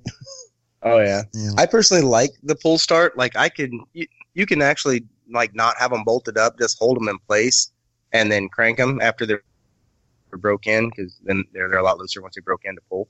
Uh, I just Mhm. I don't like that thought though, because in the event that I ever get some weird glitch that bumps my thr- throttle up and I get a, a hot start on one of them, I want to be holding the blade, and you have to hold the pull starter in place if you're going to do it that way. So Ah, I see. Right. I, I don't it that way. And I also like the fact that with a pull starter, that's one less piece of equipment that I need to take downrange with me. You know, I can, can walk the heli right out there. Mine always Yeah. start in about two pulls. Um, like gas tank wise, I don't use an electric pump because that's just one more thing I got to charge a battery for. You know, I've got a hand crank pump. It takes like three seconds to fill the tank with a hand crank. You know, so like that's just so much. Like I can charge my batteries and just take the helicopter and my gas tank to the field, and and fly without having all kinds of stuff. You know. Sure. It's, it's pretty cool to see someone's first time they've seen a gasser start up because they start so easy. Yeah. I mean, like mine, once you get it tuned and everything like that, I mean, I touch my starter, you know, my nitro, all the guys that get out there and they're like, oh, great, it's going to be 10 minutes for your nitro starts. You know, I know Steve, Steve's went through this. I've seen it, videos of it, but, you know, no, it doesn't Mhm. start, doesn't start. You hit the gasser, literally one tap, it's bam, and that thing's going. Um, Yeah. So it's pretty cool to see everybody feel like, wow, that thing starts easy. You know, everybody thinks it's going to be the opposite, but it, um, Right. But Yeah. since I mean- they all have weed, the cheap weed eaters at home that you can't get to start. I need to run my starter to them. I'm going to figure out how to Yeah. do that. Oh, that'd be awesome. or replace the carburetor because that's typically the issue with them. Yeah. Uh, like the fuel system on these, uh, it's actually um, it's not pressurized like um, like say you know how nitro is where it runs pressure to the tank from the pipe. Mhm. The gas power, there's actually it's a pump system that works off the uh, piston. There's a port that comes from from the cylinder going through to your carburetor, and as the piston you know comes up past that port, like to create compression, it's actually pulling fuel and then when it goes back it pushes. Well what that's doing is moving this little diaphragm that's inside the carburetor and it's creating that, that little diaphragm moving back and forth creating a suction on that line. So when you don't have uh, when you get a bad diaphragm or you get you know crud in it then they don't really want to start. You know that the guys that sit there and they fight them and fight them and fight them it's either there's something with that diaphragm. A lot of times they put that gasket in backwards because where that hole's at, it's got to got to line up. A lot of times it can be a float issue too. I mean, there's there's a hundred things it can be, but but a lot of times it's just the fact that you know the diaphragm's going bad and you're not creating any pressure. Like when you get a nitro that doesn't want to start, the first thing you do is you, you plug the uh, plug the exhaust and crank it right to build up that pressure, push it in the tank, get it going Yep. you don't have a good pump, then that's that's kind of where you're at. Another issue that I guess should be addressed and get out to the guys is that you know our fuel now all has ethanol in it. Mhm. Small engines or any gas engine actually hate ethanol. Ethanol is really terrible for the carburetors, uh, just because um, of it, it. It leaves these small particles, and those small particles plug these little ports. And over time, especially after they sit, when it dries, they'll start plugging these ports, and so they need to be cleaned out a little bit, you know. But that, that's like after the end of the season, you know, you know, take it apart and you know, spray it with some carb cleaner, clean that crud out, and, you know, put it back together. Usually fine, but but yeah, it's it's notorious on any any small engine, even if you're getting into uh, lawnmowers or weed eaters or even portable generators stuff. The like the ethanol buildup in in in the carburetors really causes a lot of issues for uh, small engines. Yeah, I recommend everybody to run. Like I said, the same. Was going to tell you the same thing. I run ethanol free in mine just because of if you look at like you were saying weed whackers. Most of the time, y- your problem is your fuel line is completely melted away and it's gone and it's you know mm-hmm. on the on the yard stuff. But it just like I said, ethanol just eats everything it can. It's not meant for you know carburetors. So I actually have a 1932 Ford with old school Holley carburetors on it, and if I run ethanol in that, they'll literally have maybe two weeks, and they'll just all the seals will just like turn to nothing. It's so I have to rebuild those things all the time. Thanks, Obama. yeah, exactly. And you know, it's really hard to find uh, like ethanol free gas in some places anymore. You have to go to a racetrack and, and buy like the hundred octane race fuel to get it, which even then you might pay, you know, what, eight bucks a gallon for it. So eight bucks for a gallon versus thirty two of nitro, you're still saving money if you go that route. So I know oh, yeah, definitely. you could go. I mean, I'm in you know in, in South Carolina. We have it's called Spinx. Um, I don't know if they're na- national or not, but they have um, every one of their gas stations has one pump that's not ethanol, so it's pretty cool. And I think Exxon has a couple of them now too. yeah. That You you usually find one pump. It's a really small sign, and you got to go find it. But it's um a lot of them are out there. We're lucky down here. Several of the a lot of your mom and pop type places have it, and uh, one of our Sunoco's has it. Nice. So tuning. How do you tune a gas power compared to like, you know, a gas engine compared to a nitro engine? Do you guys have like a high, low needle and all that stuff? Yes, there there is a high and low needle, and I believe like a gasser is like way easier to tune than a nitro any day of the week. Um, Yes. I do get a lot of people that uh they, they send me questions like, "Hey, what needle do I adjust here? What needle I adjust there?" And it and it sounds like they're just trying to like tune the crap out of it, and it it really takes very little. You can set your carburetor to the stock specs, and then like say run it at idle, listen to it.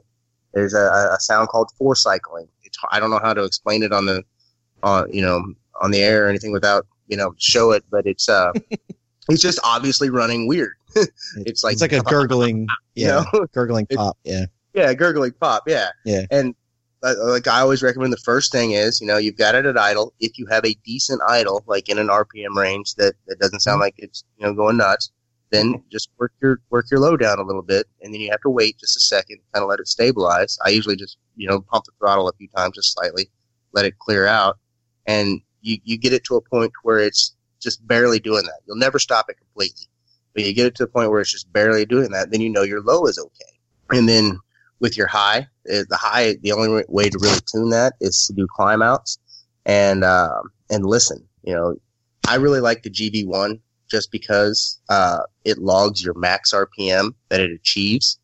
So you kind of keep doing that. So you just, you know, you do a climb out and say, okay, I'm only hitting 20 or 2000 right now and I want 2100, you know, you know, first, if my throttle curve set up correct for it. Second is, you know, okay, I'll just, I'll lean it a 16th of a turn, very small, you know, just, just a little bit. It doesn't take much. And then do it again and then keep doing that. And as long as it's continuously rising every time you come down, you're on the right track. The moment that it doesn't, uh, doesn't climb anymore, then you know you're kind of at that point, and so then you can back it off, and that's pretty much where you just need to stay. You're not going to find like this, this like just super sweet spot that's just this is the only place it's going to run. It just I, I don't think a gasser is ever necessary to be be that perfect. Is you're just not going to get it. But uh, but it, it's it's very simple, and most of the time I've found on mine I get uh, I'll start with my low needle uh, on my carburetor, the uh, 990. Um, I'll start with my low needle at one and a one and a eighth, and then I'm usually down to about one turn out, and that's that's right on spot. And start at Mhm. one and a half on my high, and usually about another eighth of a turn, and it's it's in a very good range where it's not rich, it's not lean, and it's just it's doing its thing. Uh, it really takes very little tuning, and it takes a lot of temperature change to even really want to mess with it at that point Yeah, in that- time. That was going to be my next question. Are they as susceptible to temperature changes, nitro?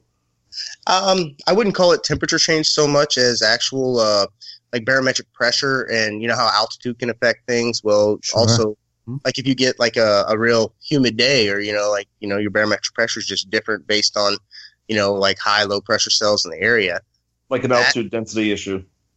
Yeah, and but it's usually, I mean, honestly, a lot of times it's like unless you're doing competition flight, it's which I don't know any gassers that are doing that right now. I was like, it's hmm. usually not worth messing with because you get that one day that okay, it's overcast and kind of muggy today. Well, then tomorrow it might be nice again. So you're you you're just playing with your needles all the time, and you just really don't need to do that. I don't think anyway. You know, it's like unless you're like really bogging out on you know like a maneuver you want to do that day, then maybe do it. But but I, it seems to me that a lot of people believe that oh, uh, a gas is just going to be so terrible to tune, and they're just really not.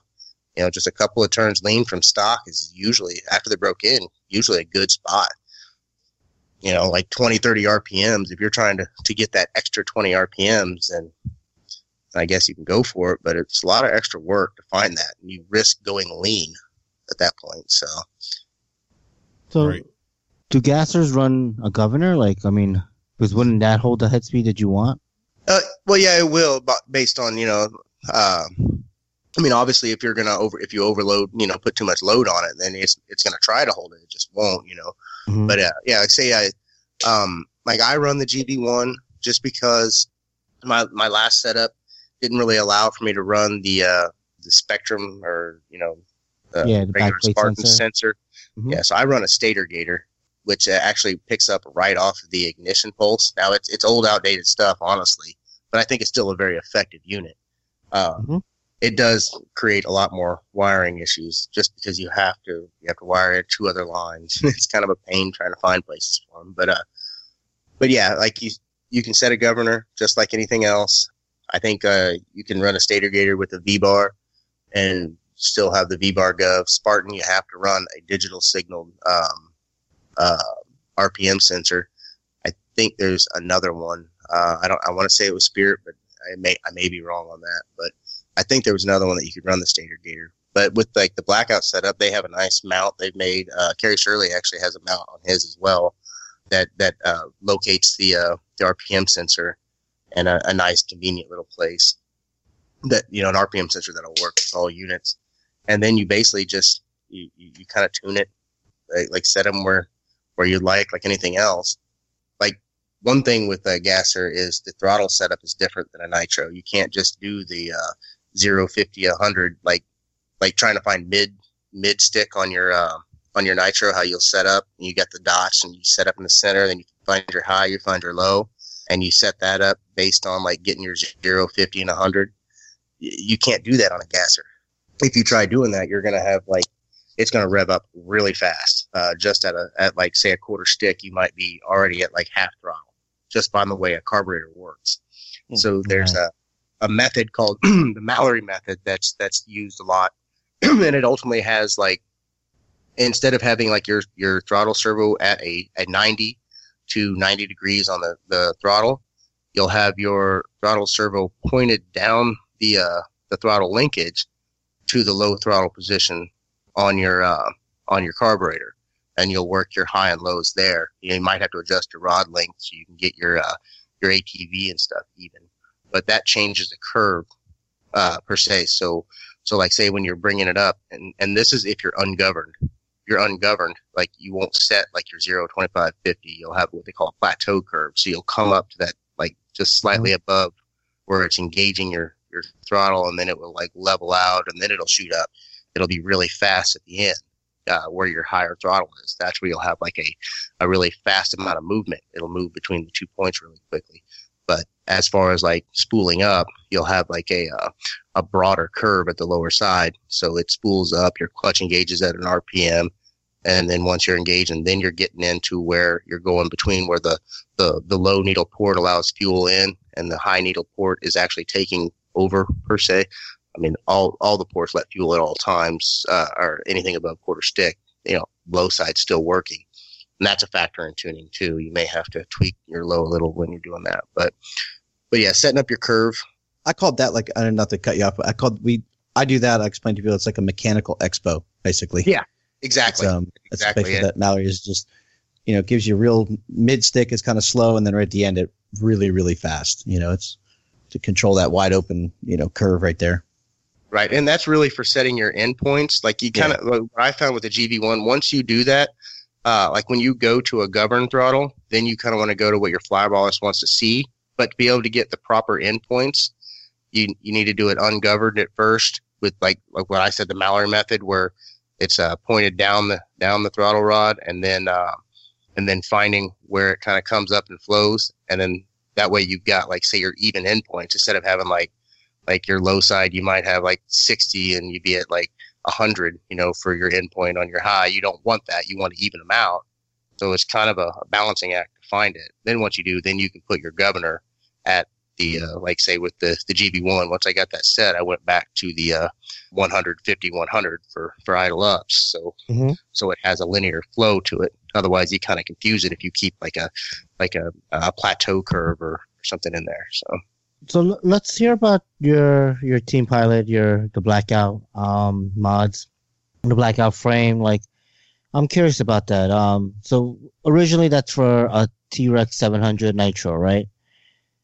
Correct. Um, it uses um, the T Rex 700 setup. Um, there's some of it's changed, like, uh, and there'll, there'll be some slight modifications coming to it, uh, Mhm. just to try to try to keep up with some different things that come out. But it, it's a, a direct to swash servo setup.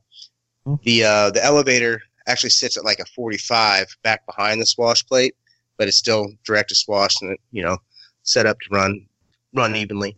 It uses a couple of different com- or uses a couple of different align components like like say for the anti-rotation bracket it takes a uh, the frame mounting blocks from a T-Rex 600 so you get a, a bag of those which Hmm. and I don't remember the cost of them, but it uses some of these other components that T Rex or Align makes to um, to fill in stuff on the frame, like as far as how you get your cross pieces and whatnot. Right. It uses uh, like the one thing that's really cool about the blackout is like the clutch design is he machines the clutch bell and the shaft as one piece. So it's not like having a start shaft that goes down through or a bolt on Yeah. pinion like the Morphus used. It's one solid piece. And the pinion is on that shaft the same way you would you would put a pinion on an electric motor. It's got a set screw and a flat to, to lock it on Okay. which I really like that. I did have issues in the Morphus where I was constantly getting run out issues because it used uh, an HPI Baja clutch, the Vertigo clutch. Okay. with- yeah. Yeah, it used that with the uh, the third bearing block of of a, Align main shaft, and the tolerance just wasn't wasn't exact between all of them, so you could get some slop there. And I had tried doing the whole, uh, you know, you use some bearing retainer or something on there, but if if you don't like shim the the pinion that that guy made there properly, then you kind of it, it kind of wears out and wobbles, and so you end up with run out. Uh, the setup that they've done on Blackout has pretty much alleviated that as being an issue. For one, he machines them to fit on the uh, the uh, the Align bearings, or you know whatever part numbers they call the Align bearings. Like, but the main shaft bearing, and then it's got a snap ring that locks it in place and keeps it snug. And then it uses the upper clutch bearings or start shaft bearings, like uh, Align Nitro, the 700 Nitro does. The black one that's got like the three bearings in it yeah, one for the start shaft and then the two for the support. It uses that setup as well. So you can basically take, if you have a T Rex 700 Nitro, you can take that and then you buy like a couple other components from like a 600 and another bearing block, and then you've got you've got your stuff to, to set up to convert it to gas, of course. Wow. Um, this this kit is all carbon fiber. Um, Everything on it. The uh, the motor mount plate is a uh, four millimeter uh, chunk of carbon fiber, really stout. Then the rest is two or two and a half. I'd have to check out. I want to say it's two and a half. It's pretty thick. It's actually pretty Wow. pretty stout, and it's got like ex- Yeah, that's pretty thick. extra braces put on there. Yeah, I bolted it together, and I was really surprised at how light it was, and you know how how sturdy the thing was.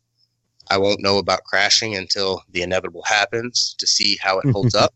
So that's all we can all we can do. But I mean, you put a helicopter in, they all have carbon fiber frames. You know, if you break a frame, you break a frame. It's just part of the part of the deal. You know.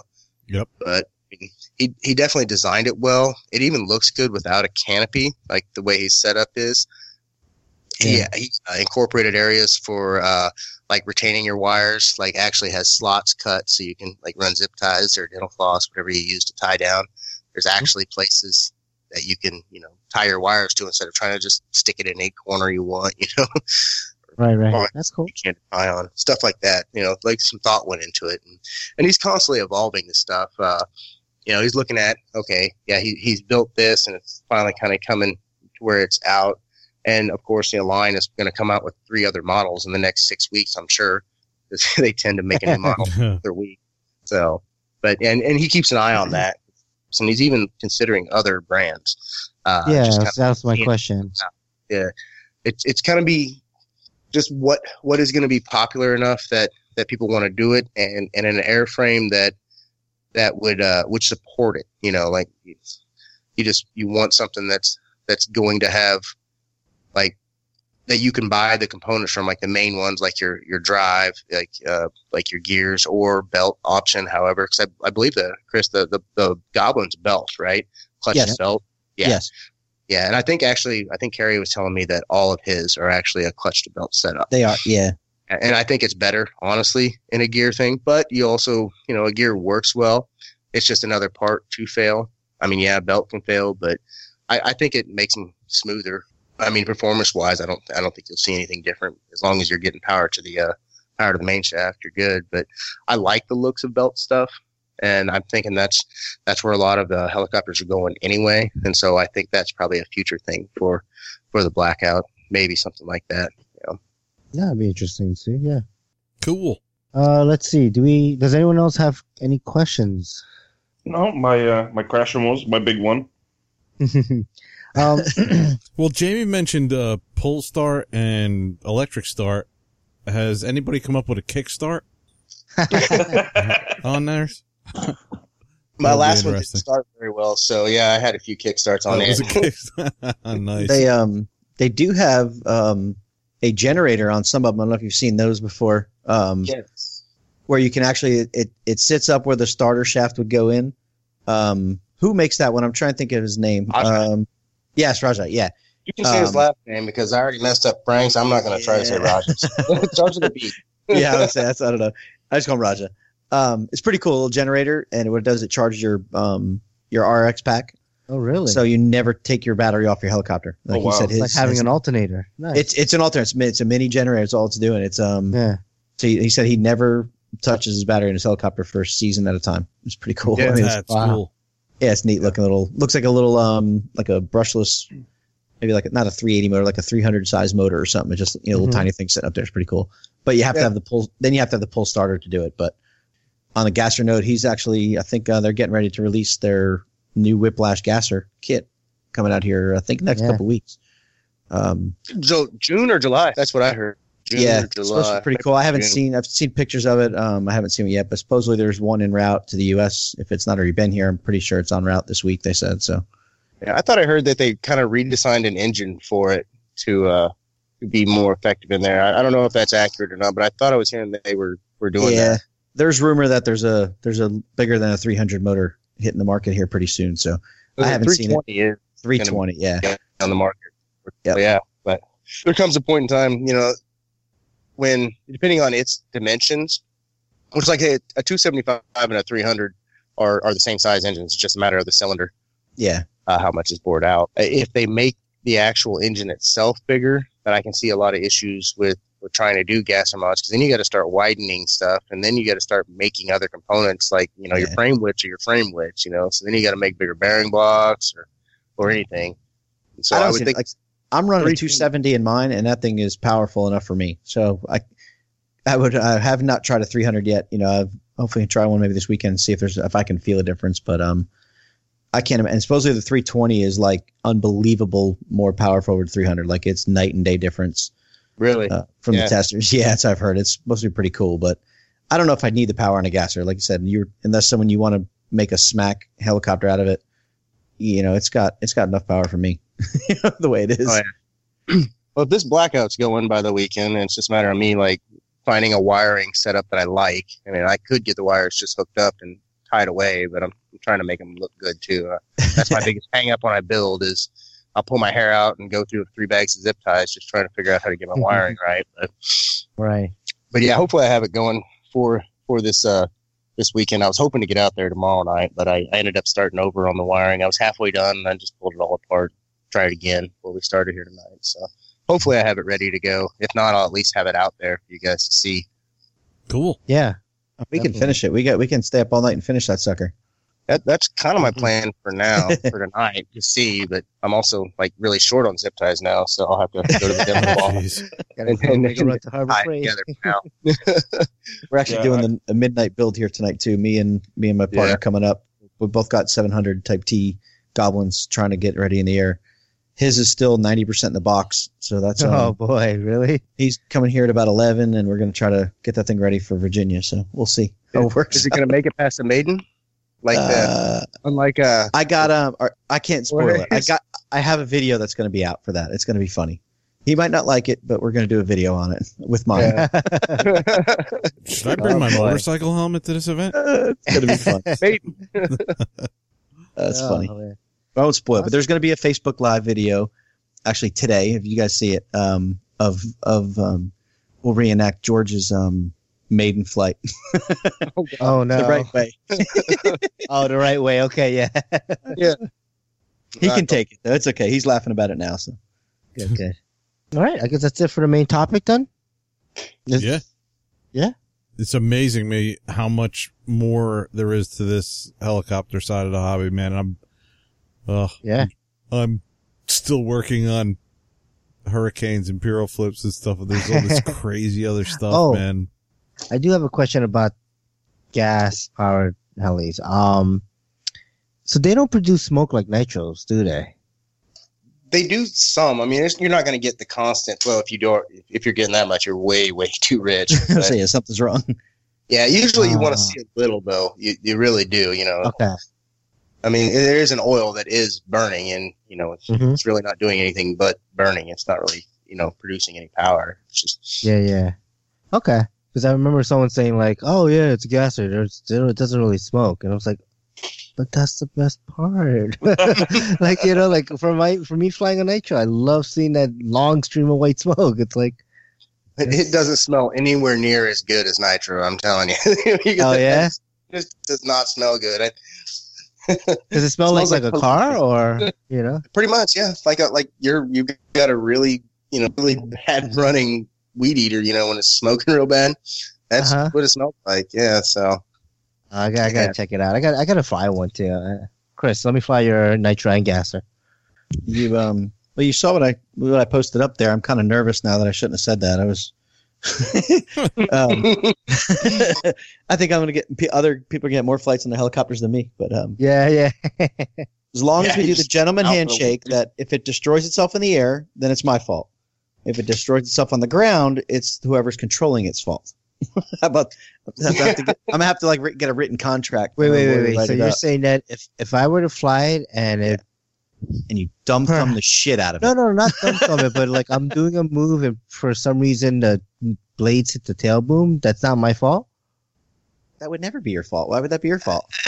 Oh, here we go, stirring the pot. Oh, Yeah, Well, guys, it's been a good night. I'll talk to you later. All right. Let's uh let's move on to news and announcements. News. An announcement. And oh, now I'm late this week. Oh, poor Uh, it's getting late. Kevin's not on point. no, not as sharp as I, Uh. I am. So I had to get up at four o'clock this morning, dude. I had to drive two hours. I'm driving like 120 miles to work, so Damn. uh, I had to get up early. I had to be down there at seven o'clock, and then of course the electrician's late. So I'm like, yeah, great, thanks. wow. So I have some news and annou- well, I have a, I have an announcement. Oh yeah, what do you got? I started working on a special project. I started cutting out my 6S Viggen. Yes. awesome. And I started taping it red. It's going to be red with like white lightning bolts on it or something. I don't know. okay. You know, when I, nice. when I was when I was a kid growing up in the seventies, in the 80s Uh-oh. I used to watch a show called Battle of the Planets, and it was some of the guys out there will know what I'm talking about. And what I didn't know at the time was that it was a Japanese cartoon that was pretty violent, and the United States kind of like ripped it apart and edited it and changed a lot of it Mhm. uh, to to get the violence out. Well, I've later watched that whole show. series. Yeah, in Japan, it's called Gatchaman. Yep, And, uh, so I've, I watched that whole series and it's really good. Uh, you know, but it's from like 72. But anyways, Do they dub it or subtitle? they actually dubbed it Awesome. Uh, okay. Because a fan of the show who was like myself grew up watching the American The bastardized water watered down version. Yeah. he was like, I want to put this out to the fans all in, uh, in English, which was really cool. oh, that's cool. But in the in that show, they had a uh, a red squadron that kind of it kind of looks like the Viggen. It'd be really cool if somebody could design a, a jet around the this you know artist or drawing interpretation of what a jet looks like. You know, it was kind of like futuristic. Uh, but I'll probably try to do like that design on it because it was red with like white lightning bolts. So I'll see what I, I'll see if I can go back and get some stills and and do it. That's funny. I'm googling while you're talking, and I'm trying to pull up Red Squadron and pulled up Star Wars. So Yeah, I'm looking at Gatchaman right now. Images. and I don't see the ship, but okay. I, I definitely remember the character though. I forget what He the like yeah because it it wound up being the one guy's father who was the guy of Red Squadron or some shit. I don't know, like oh Red Impulse. That's what it was. So Oh, okay, put I see it. Gatchaman Um, Red Impulse. here's a. Uh, they did. Oh some yeah, I sort of, see uh, it. I see it. The the Yeah, red it's kinda the lightning biggish. stripes. Yeah. I see it. I Yeah, see where you're going with this. Yeah, I can see it. How about the other one? The the Gatchaman's. It's like the blue, white, and red. The yeah. Yeah, Maybe I that'd be that. cool because Maybe that's I do almost that Viggen one. like.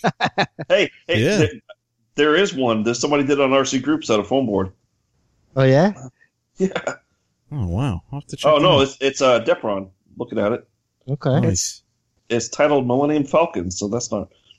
No, that's not it. That's not right. No, it's it's the ship. It's definitely the ship. It just must be the thread. Someone else posted the picture. yeah. Once I get my garage done, maybe I'll actually be able to have a workspace I could cut out a plane again. It's like I don't, I, I can't cut out a plane. I haven't cut out a plane in what, like a year, I think, man. And I was downstairs and I was just like laying the tape out. And I didn't do that great of a tape job because it's not like symmetrical or anything. I, I taped the board first, but I'm Mhm. like, screw it. When it's going by you at a hundred miles an hour, you're not going to see it. Yeah. awesome. All right. Is there any other news and announcements? Real quick, I'll, I'll throw something in on Facebook today. I was uh, saw some some pictures people are posting of uh, screenshots. Apparently, Grayson Hobby, and I don't know if anyone else is affected. They're no longer going to be getting their Runcam threes that they had previously ordered, the little cube style ones.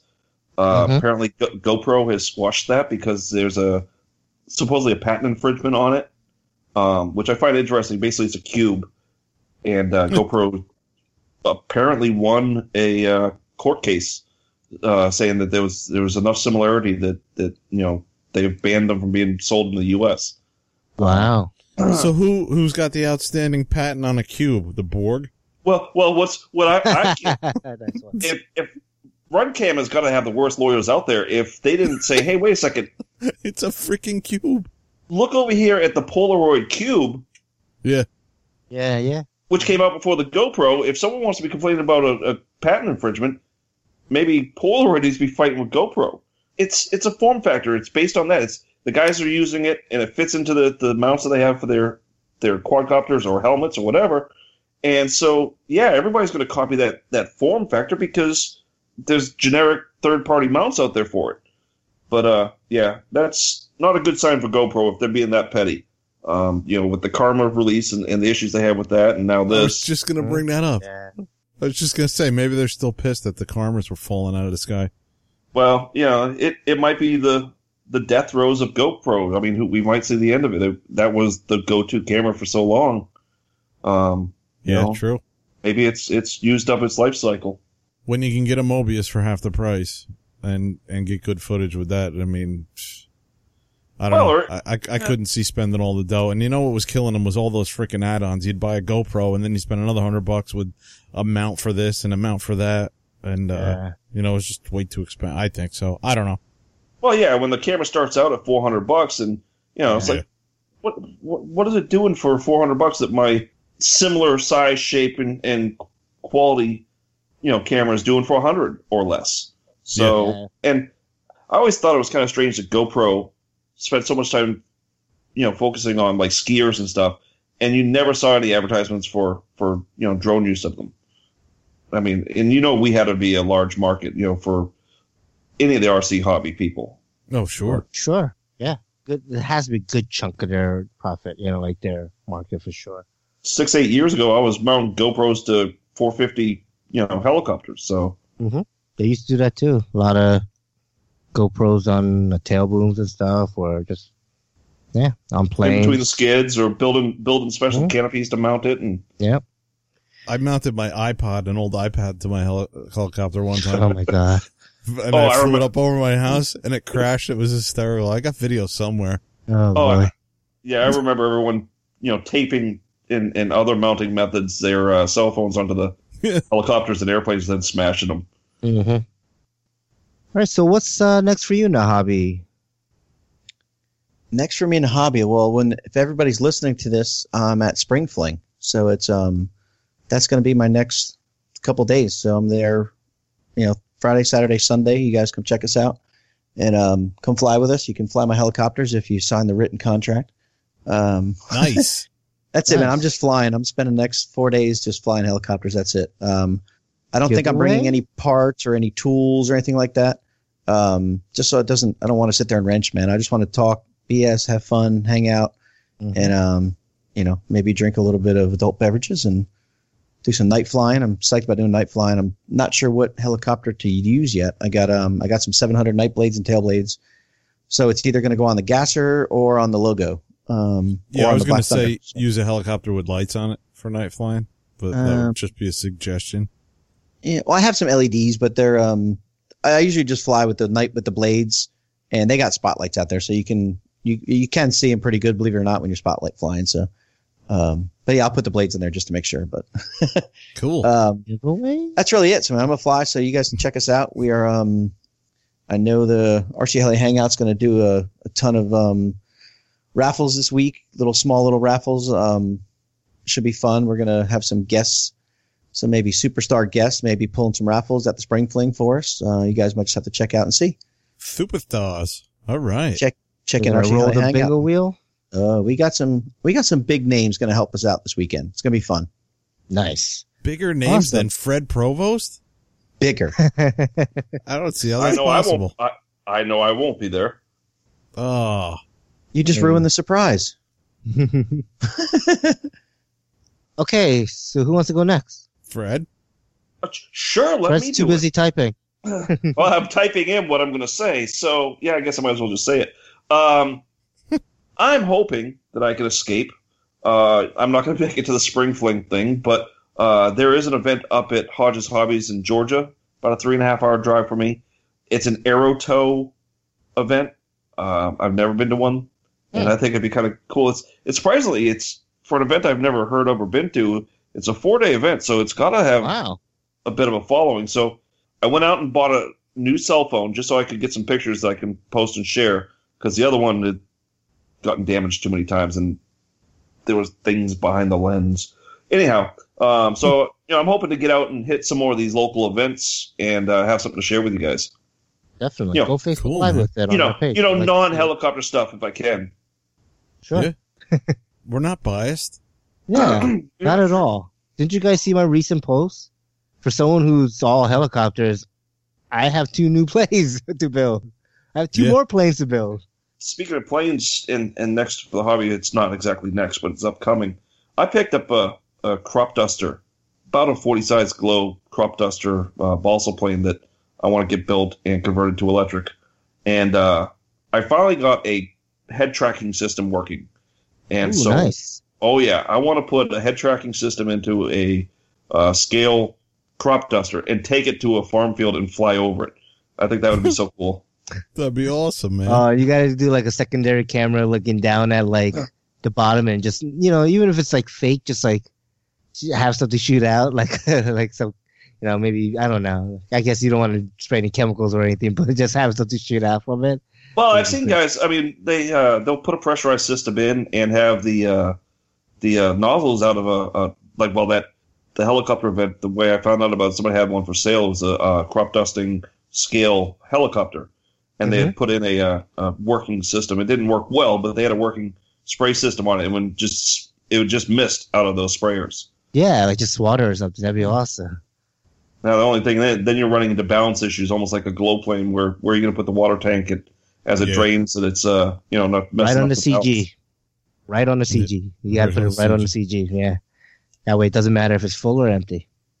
Try put them in the wings, wing tanks. yeah. There you go. More elaborate of a project than I had originally planned. I remember you talking about the head tracking. You were going to put it on a Radian or a glider. Or Yeah, I did it on the Radian. The Radian it worked awesome on the Radian. Um, Oh, cool. ex- except except um, when I stopped the prop on the Radian and it folded back, it hit the camera. So Nice. uh, yeah, it needs a windshield or something for that. Um, But yeah, the uh, man, I'm loving the head tracking system. Was such a great experience. Cool, man. That's We'll have to turn that into an episode. yeah, yeah, I need to definitely learn more about that and give it a try. Yeah. All right, All right, okay, uh, Steve, Kevin. Yeah, you wanna go first, Kevin? I think what's next for me is the same thing that's next for you. you like that it, copy it and looks paste the same on the notes. Yeah. Going to the spring fling thing. In Oh, what's that? Fredericksburg. I don't know, some kind of helicopter event Yep. that we were all talking about on for the last like three, four podcasts. Yep. That should be cool, man. I'm hoping that uh, Steve and I can get out like early, like I don't know, five o'clock. Is that too early, Steve? I don't know, six o'clock. You have to understand that my schedule right now is 11 o'clock. I sleep to 2 o'clock. Then 3 o'clock, I sleep to 5 o'clock. And then 6 o'clock, I sleep to about 8 or 9. So, so anytime between, I mean, you want to leave at 2 in the morning, I could do that. Like it, it Okay. doesn't, you know what I mean? Like, you want to leave at Dude. 5? I could do that. I gotta bring up freaking Bill at the field. He goes, when you left, he goes, so how you guys doing? you know, how you guys going down? And I said, well, I'm going to meet up with Steve at his, his house and, uh, we're going to drive down. And I said, you know, Steve doesn't like to drive for too long, so I'll probably be driving, you know, after the first hour. And he was like, well, if he's, if he wants to sleep on the way down, just turn on the podcast because it puts everybody else to sleep. oh, he was killing me. He said that I was dying. Oh, Bill. Uh, Bill's, Bill's a pisser. Yes. Bill's too funny. yeah. So yeah, we're doing that, dude. So I don't care. Whatever time you want to leave, we can leave. Yeah. Anytime. But All you're right. coming Friday night to Pacto, right? You want to load up the Yeah. car Yeah, night yeah, before? yeah. Now you gotta you gotta pick up Steve first, or you gonna come get me first. I'm Me picking first. Up, going to Because- Steve's. Yeah. He's Okay. coming here first. We I'll both wait. live in the same state, yeah. so I'll probably do that. Yeah, I wish be waiting. Virginia wasn't so far for you, Fred, because uh, it would, it would be cool if you could just, you know, even if you don't bring anything, just to ride your your motorcycle up there would be cool, you know. Yeah, that'd be a haul on the bike. Yeah, Yeah. you're saying like eight hours or something, right? Something like that. Uh, I think it was like twelve. Yeah, and that's on like a 12. highway too, right? Like slabbing it. Yeah, and I, I like back roads on that thing. Oh yeah, me too. Yeah. Um, cool. So what's up for you, Steve? Uh, so yeah, spring fling thing. um, no, but besides that, I got parts coming in for Goblin 420 repair, so that's coming tomorrow. So this is recorded on Tuesday, so I'll be working on that before spring fling. Hopefully, I have it ready. Get my 380 ready. I'm secretly hoping that my N7 will arrive tomorrow, and I'll just dump everything and just start working on that. But I doubt it. Uh, That would be cool. That would be cool. I, I mean, I don't care. I'll, I'll, I'll main it and breaking the engine over there. I don't care. Yeah. Um, no, but, uh, besides that is just, I don't know. Um, I got these two planes and I, I got to decide what to do with them. Like which one, I'm going to build the Piper first. I know that right off the bat, the J3 is going first, um, on the build table. I don't know what motor because I was actually hoping that the revolver wouldn't have a, such a great maiden. Oh, jeez. yeah, no. People were like, "Really? I can't believe I've nev- never heard of someone say that before." Yeah, I, I thought you know, me getting back into planes, I'd be a little rusty and wouldn't probably fly as good as I thought, and you know, have the um, have it come down in a not so favorable manner. You didn't think it would still be in one piece, is what you're trying to say. Yeah, I thought it'd be more of uh, you know, a bunch of sticks and covering, you know, flapping around. so, so I was like, oh, just put that motor in it. But um, yeah, I I don't know. I'll I'll get that going. I'll see what um I might what I might do is you know because I have the revolver, but I also have the other plane which is an Escapade. I think it's an 80 inch wing es- Escapade. It's a, Oh, wow. it uses a 61 engine. So, um, I'm thinking I might see if anybody wants the revolver and give that airframe away for free. And while, you know, pass it on to the next person, while that happens, I'll take all the servos and electronics that I put in there in the motor and I'll put that in the Piper Cub, you know, because I, I, I bought good stuff, for that. I bought Hitec servos and, um, you know, an OS uh, FX46 with the, the Pitts pipe, which would work perfect for the, uh, the J3 Piper Cub. So, yeah, I might do that and see if anybody, you know, any of our listeners want it or anyone in the neighborhood or in our club wants it and just take their frame for free, you know, no worries. Yeah. Um, it was passed to me, so I'll pass it to the next person and, and they can, they can build it up and fly it. I mean, it does fly. I flew it. It flew pretty good. So, uh, let's see. Yeah, I think that's about it. I mean, there's, there's another thing. I got a project too. Um, it's actually a project for me and Kevin, but we'll see. It's a surprise. So I'm, I'm just going to leave it at that. Does it involve a shovel? Um, possibly. Oh boy. No, because then I wouldn't want to shovel. I don't. I don't want to shovel. Okay. I've been shoveling all day today. I'm beat. uh, okay. Yeah, and carrying. You know what I bought today at the Home Depot? Sidetracking the Oh, little home improvement go, portion. I bought six bags of sixty pound gravel. And Oh jeez. you know, I mean, it's it's not a, a lot. It's not that heavy, but I don't know. Sixty pounds.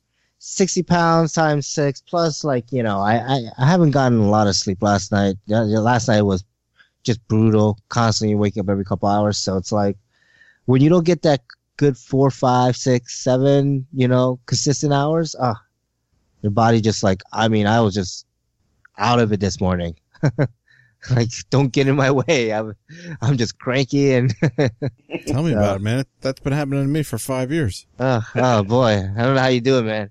They had got rid of that freaking mattress. Sorry, I don't know how your wife does. it. I don't know either. but um, yeah. So all right, that's about it. Let's let's go from there. All right, let's uh let's do a wrap up. Oh, All right. finally. Let's do the wrap up. Fred. All right, we are at I don't even know how many likes we have. Six hundred ten. It's saying only one this week. Yeah, it's like one from it was like six oh eight But- last week. I see two though. I see Ra Kabun and Edvin Komarov. All right. All right. I don't even think we need music for that one. No, I'm probably gonna throw it in anyways. All right. okay, Facebook comments. I got a Facebook comment. Well, it's more of a Facebook Messenger comment. Right. Uh, it came from Mark Ritchie, and Mark Ritchie is located in Australia. So him and a couple of his uh, club mates uh, actually listened to our podcast, and you know he he was requesting some stickers. Did I I pass that info for, to you, right? yeah. Yep. Okay, so yeah, yeah, Kevin will I be haven't uh, sent them out yet. Sorry. we'll be sending you stickers. Um, and he did say say hi to Kev. Hi, Kev. okay. Okay. he literally Hey. wrote it like that. He said, "Say hi to Kev." Hyphen hyphen Nice. quote hi Kev, uh, unquote. you know, Hey, Mark. yeah. So yeah, he's part of this RC uh, club out in Australia in Brisbane. Uh, it's called the Queensland. Let me just double check here. Yeah, Queensland RC Helicopter Association Corporate, and I guess that's like the main group. But there's also um the club alternate name, which um Dakaban or Dakabin, and they call it Club Daka. Uh, so yeah, he posts a lot of stuff on Facebook. Definitely awesome to uh to converse with someone basically on the other side of the planet and the other side of the hemisphere. So that's awesome. So thanks, Mark. Yeah. Club DACA. Yeah, and we'll get some stickers out too. Oh, Kevin, send out like like fifteen or twenty because there's like four or five guys. Yeah. Okay. Yeah, if you can. Um, and he said, I don't know, to put it in cardboard or something, but I don't know how. However you want to send it, I think it'll be fine. It'll get there. Why is the mailman not good in Australia? Possibly. I don't know. I mean, maybe it's just you know so far away that Okay.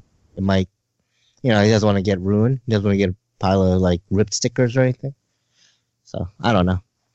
Do as you Okay. see fit. Uh, what else do we have for Facebook comments? Speaking of stickers, I saw Mhm. that Matt Plowman and John Rusher uh, Hmm? posted some pictures of those stickers that were sent out to those guys. So thanks, guys. Yep, thank So- you.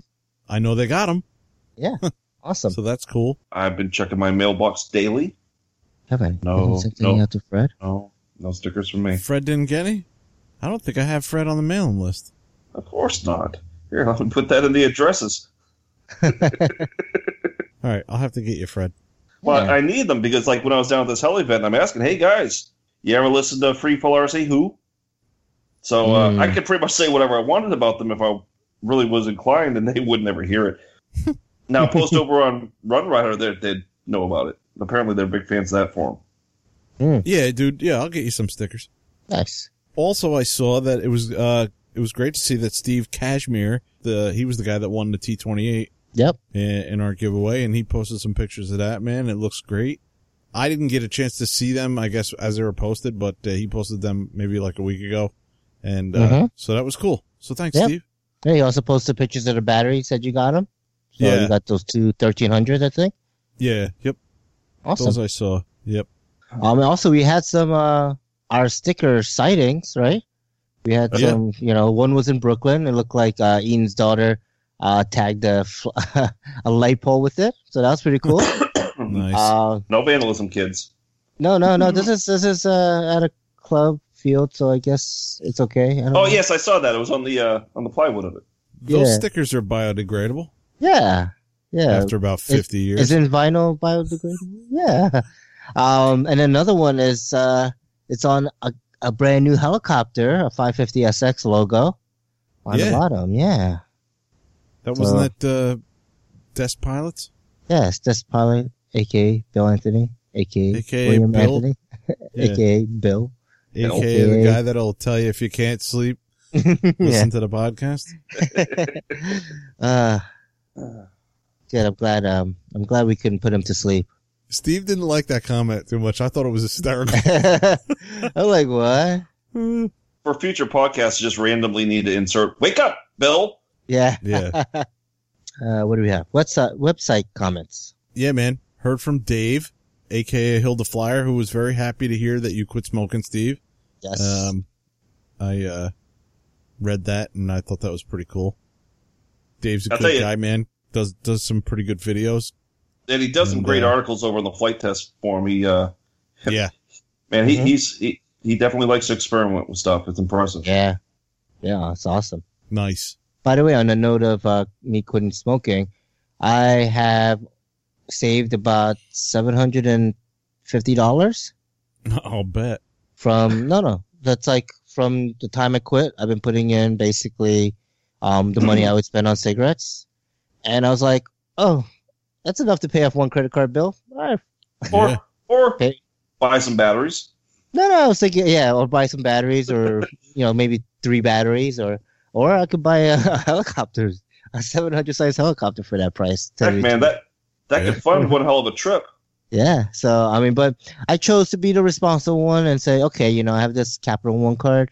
Eh, it's about five hundred bucks. Let me just pay it all off. You know, just clear that debt. So Nice. I, I I think about smoking. I won't lie. I'm like, damn, man. I've been watching. Uh, Netflix has gotten the whole. Uh, what is that? The um, uh, Twilight Zone. Like you know, four seasons of it. I've been kind of going through them as I. You know, I use it for like a light when I have to feed the baby at two in the morning. So like I'll just turn that on and you know be enough light to you know it's a black and Oh, white yeah. show. There'll be enough light to kind of I could watch the baby feed and everything. So, but I'm watching it and I'm like, fuck, everyone smokes in this damn Oh, yeah. series. oh yeah, It's like- back in the Back day, in the '60s, everyone smoked. I was like, ah, It's like watching I Love Lucy, man. Yeah, All yeah, four of them light up at once. yeah. Like, holy cow. But and, yeah, and every that's advertisement had at least one cigarette advised, you know, advertiser. cool. Mhm. So Sure. All right. Uh, let's see what do we have next. Podbean. Podbean. We had a few people that started following us on Podbean.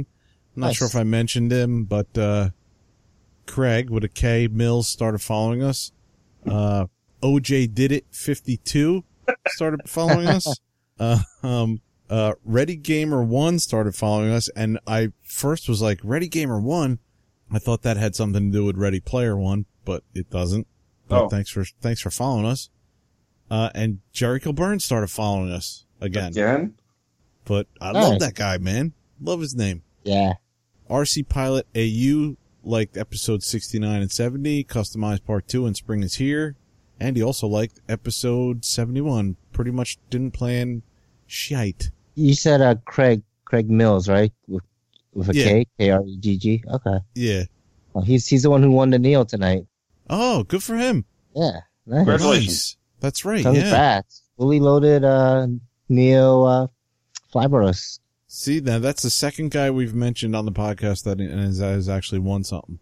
Mm-hmm. So, like the podcast or let us know and you'll, you might have a chance of winning something. Yeah, good karma. And, uh, JL Langley 77, uh, liked episode with Craig Jackson, episode 52 with Greg Jackson. Sorry. So uh, that was it. Cool. the end. The end. Uh iTunes review. I looked on iTunes. I didn't see anything new. Right. Drop us an iTunes review and we'll read the review on the next episode. Email us at freefallrc at gmail.com. Like us on Facebook, facebook.com slash freefallrc podcast. Don't forget to check out our webpage, freefallrcpodcast.com, as we're always adding new content. So say hi to Chris. Hi, Chris. Hey, Chris. Hi, Rybert. Hi, Rybert. Remember, he's now known as Rybert on our forum. Because, I mean, on forum on our podcast because we have two Chris's. Uh, let's see here. Two Flight test forum. don't make it right. Oh boy. Flight test forums, off the field, audio and video production. Other than flight test podcasts, Freefall RC podcast sitting next to the FT community cast. Hey, Petrol Mike. nice. RC uh heli hangouts.com. check us out there on the main section of RC Heli Hangout. What is it? Podcast Corner. And then you'll see Freefall RC Podcast sitting next to the RC Heli Hooligans Podcast. Yeah, I went out and made sure to sign up and register so that no one else could steal my username. Yes. Nice. Hey, Walton, Yeah, what's up, Walnut? what's your username, dude? Yeah, what's your Flying, username? flying monkey. Oh, right, right. You don't want anybody taking that. Oh, Nice. Check out uh Jamie Paulson's uh blackoutmods.com. He has the uh I think his airframe came with his name etched in it, which is pretty damn cool. But um yeah, check out the it's a 700 conversion for the Align 700 nitro. It's gas conversion. Check it out. Cool. Okay, so Jamie, if uh, any of our listeners had any questions about gasser engines or conversions, uh, you know, do you have some contact info for them? Yeah, I mean, you can always find me on um, the CP Helis or RC Heli Hangout. Either of those, uh, you, uh, you know, they can find me on those. On Facebook. Uh, On Facebook, yeah. Facebook. yeah, Facebook. Yeah, you can find me on Facebook. Uh, send me a message request. Um, I'll get back to you as soon as I can on that. And then if uh, they needed to needed to email me, um, God, how would I put this out there? Uh, my email is chevmoncarlo at gmail.com. Go with that. Hey, I know who that is. All right, we'll see you on Facebook. yeah. yeah. But uh, yeah. I've I've read that name off of Podbean. Yeah. I know exactly Wait, who what's, what was it again? Chev, what? Chev Moncarlo. C H Chev E Monte Carlo? M O N C A R L O. Okay. Want to uh, thank you for taking the time to come on the show and, uh, you know, helping us understand gas power helis a little more. Oh, th- thanks for having me. It's was, it was really fun to be able to put out some info and uh, you know Mhm. just kind of kind of talk. And said I'm always here to uh, to help anybody that, that needs stuff with gasser. And, and then if I don't know the answer, I know people that do, so I can get you hooked up. Nice. Eventually, I'll probably have uh, a gasser in my fleet too. So yeah, I'll definitely be hitting you. up. Oh, one question, Fred. I love doing this. to you. One question about uh, gas power helis I wanted to ask you also is that you know you're saying that there's a lot of vibration from a single cylinder. Have they, has anyone ever thought about doing like a a boxer style twin cylinder engine to Someone balance it out? has, but I'm not going to talk about Ooh, ooh. it. that it has been it's been discussed. uh huh. So maybe in the future, maybe. There's definitely thoughts on it. Okay. it's uh it's something that's being considered because it would it, it would I think it would be heavy, but then again, you know, you're gonna get a power to weight out of that, and yeah, Yeah. so you know, there, there's there's thoughts on it, and I'm thinking thinking it could be something in the future. Maybe not. You know, there's lots of lots of R and D to, to figure that stuff out, but but yeah, Can, yeah uh, that, that's good thinking though, man. You're, you're on the ball with gasser stuff already, thinking, oh, Yeah, well, yeah. what if I had a twin cylinder? Yeah. right. Also, can can I run nitrous or supercharger?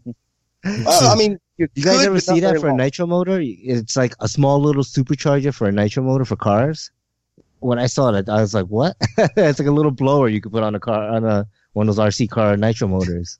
Oh yeah, I think it was just like a forced air, basically. Just, just yeah, to turn on it. Yeah, I think I saw that. I think they it destroyed itself. Yeah, know. yeah, yeah. Those motors could not handle it. yeah.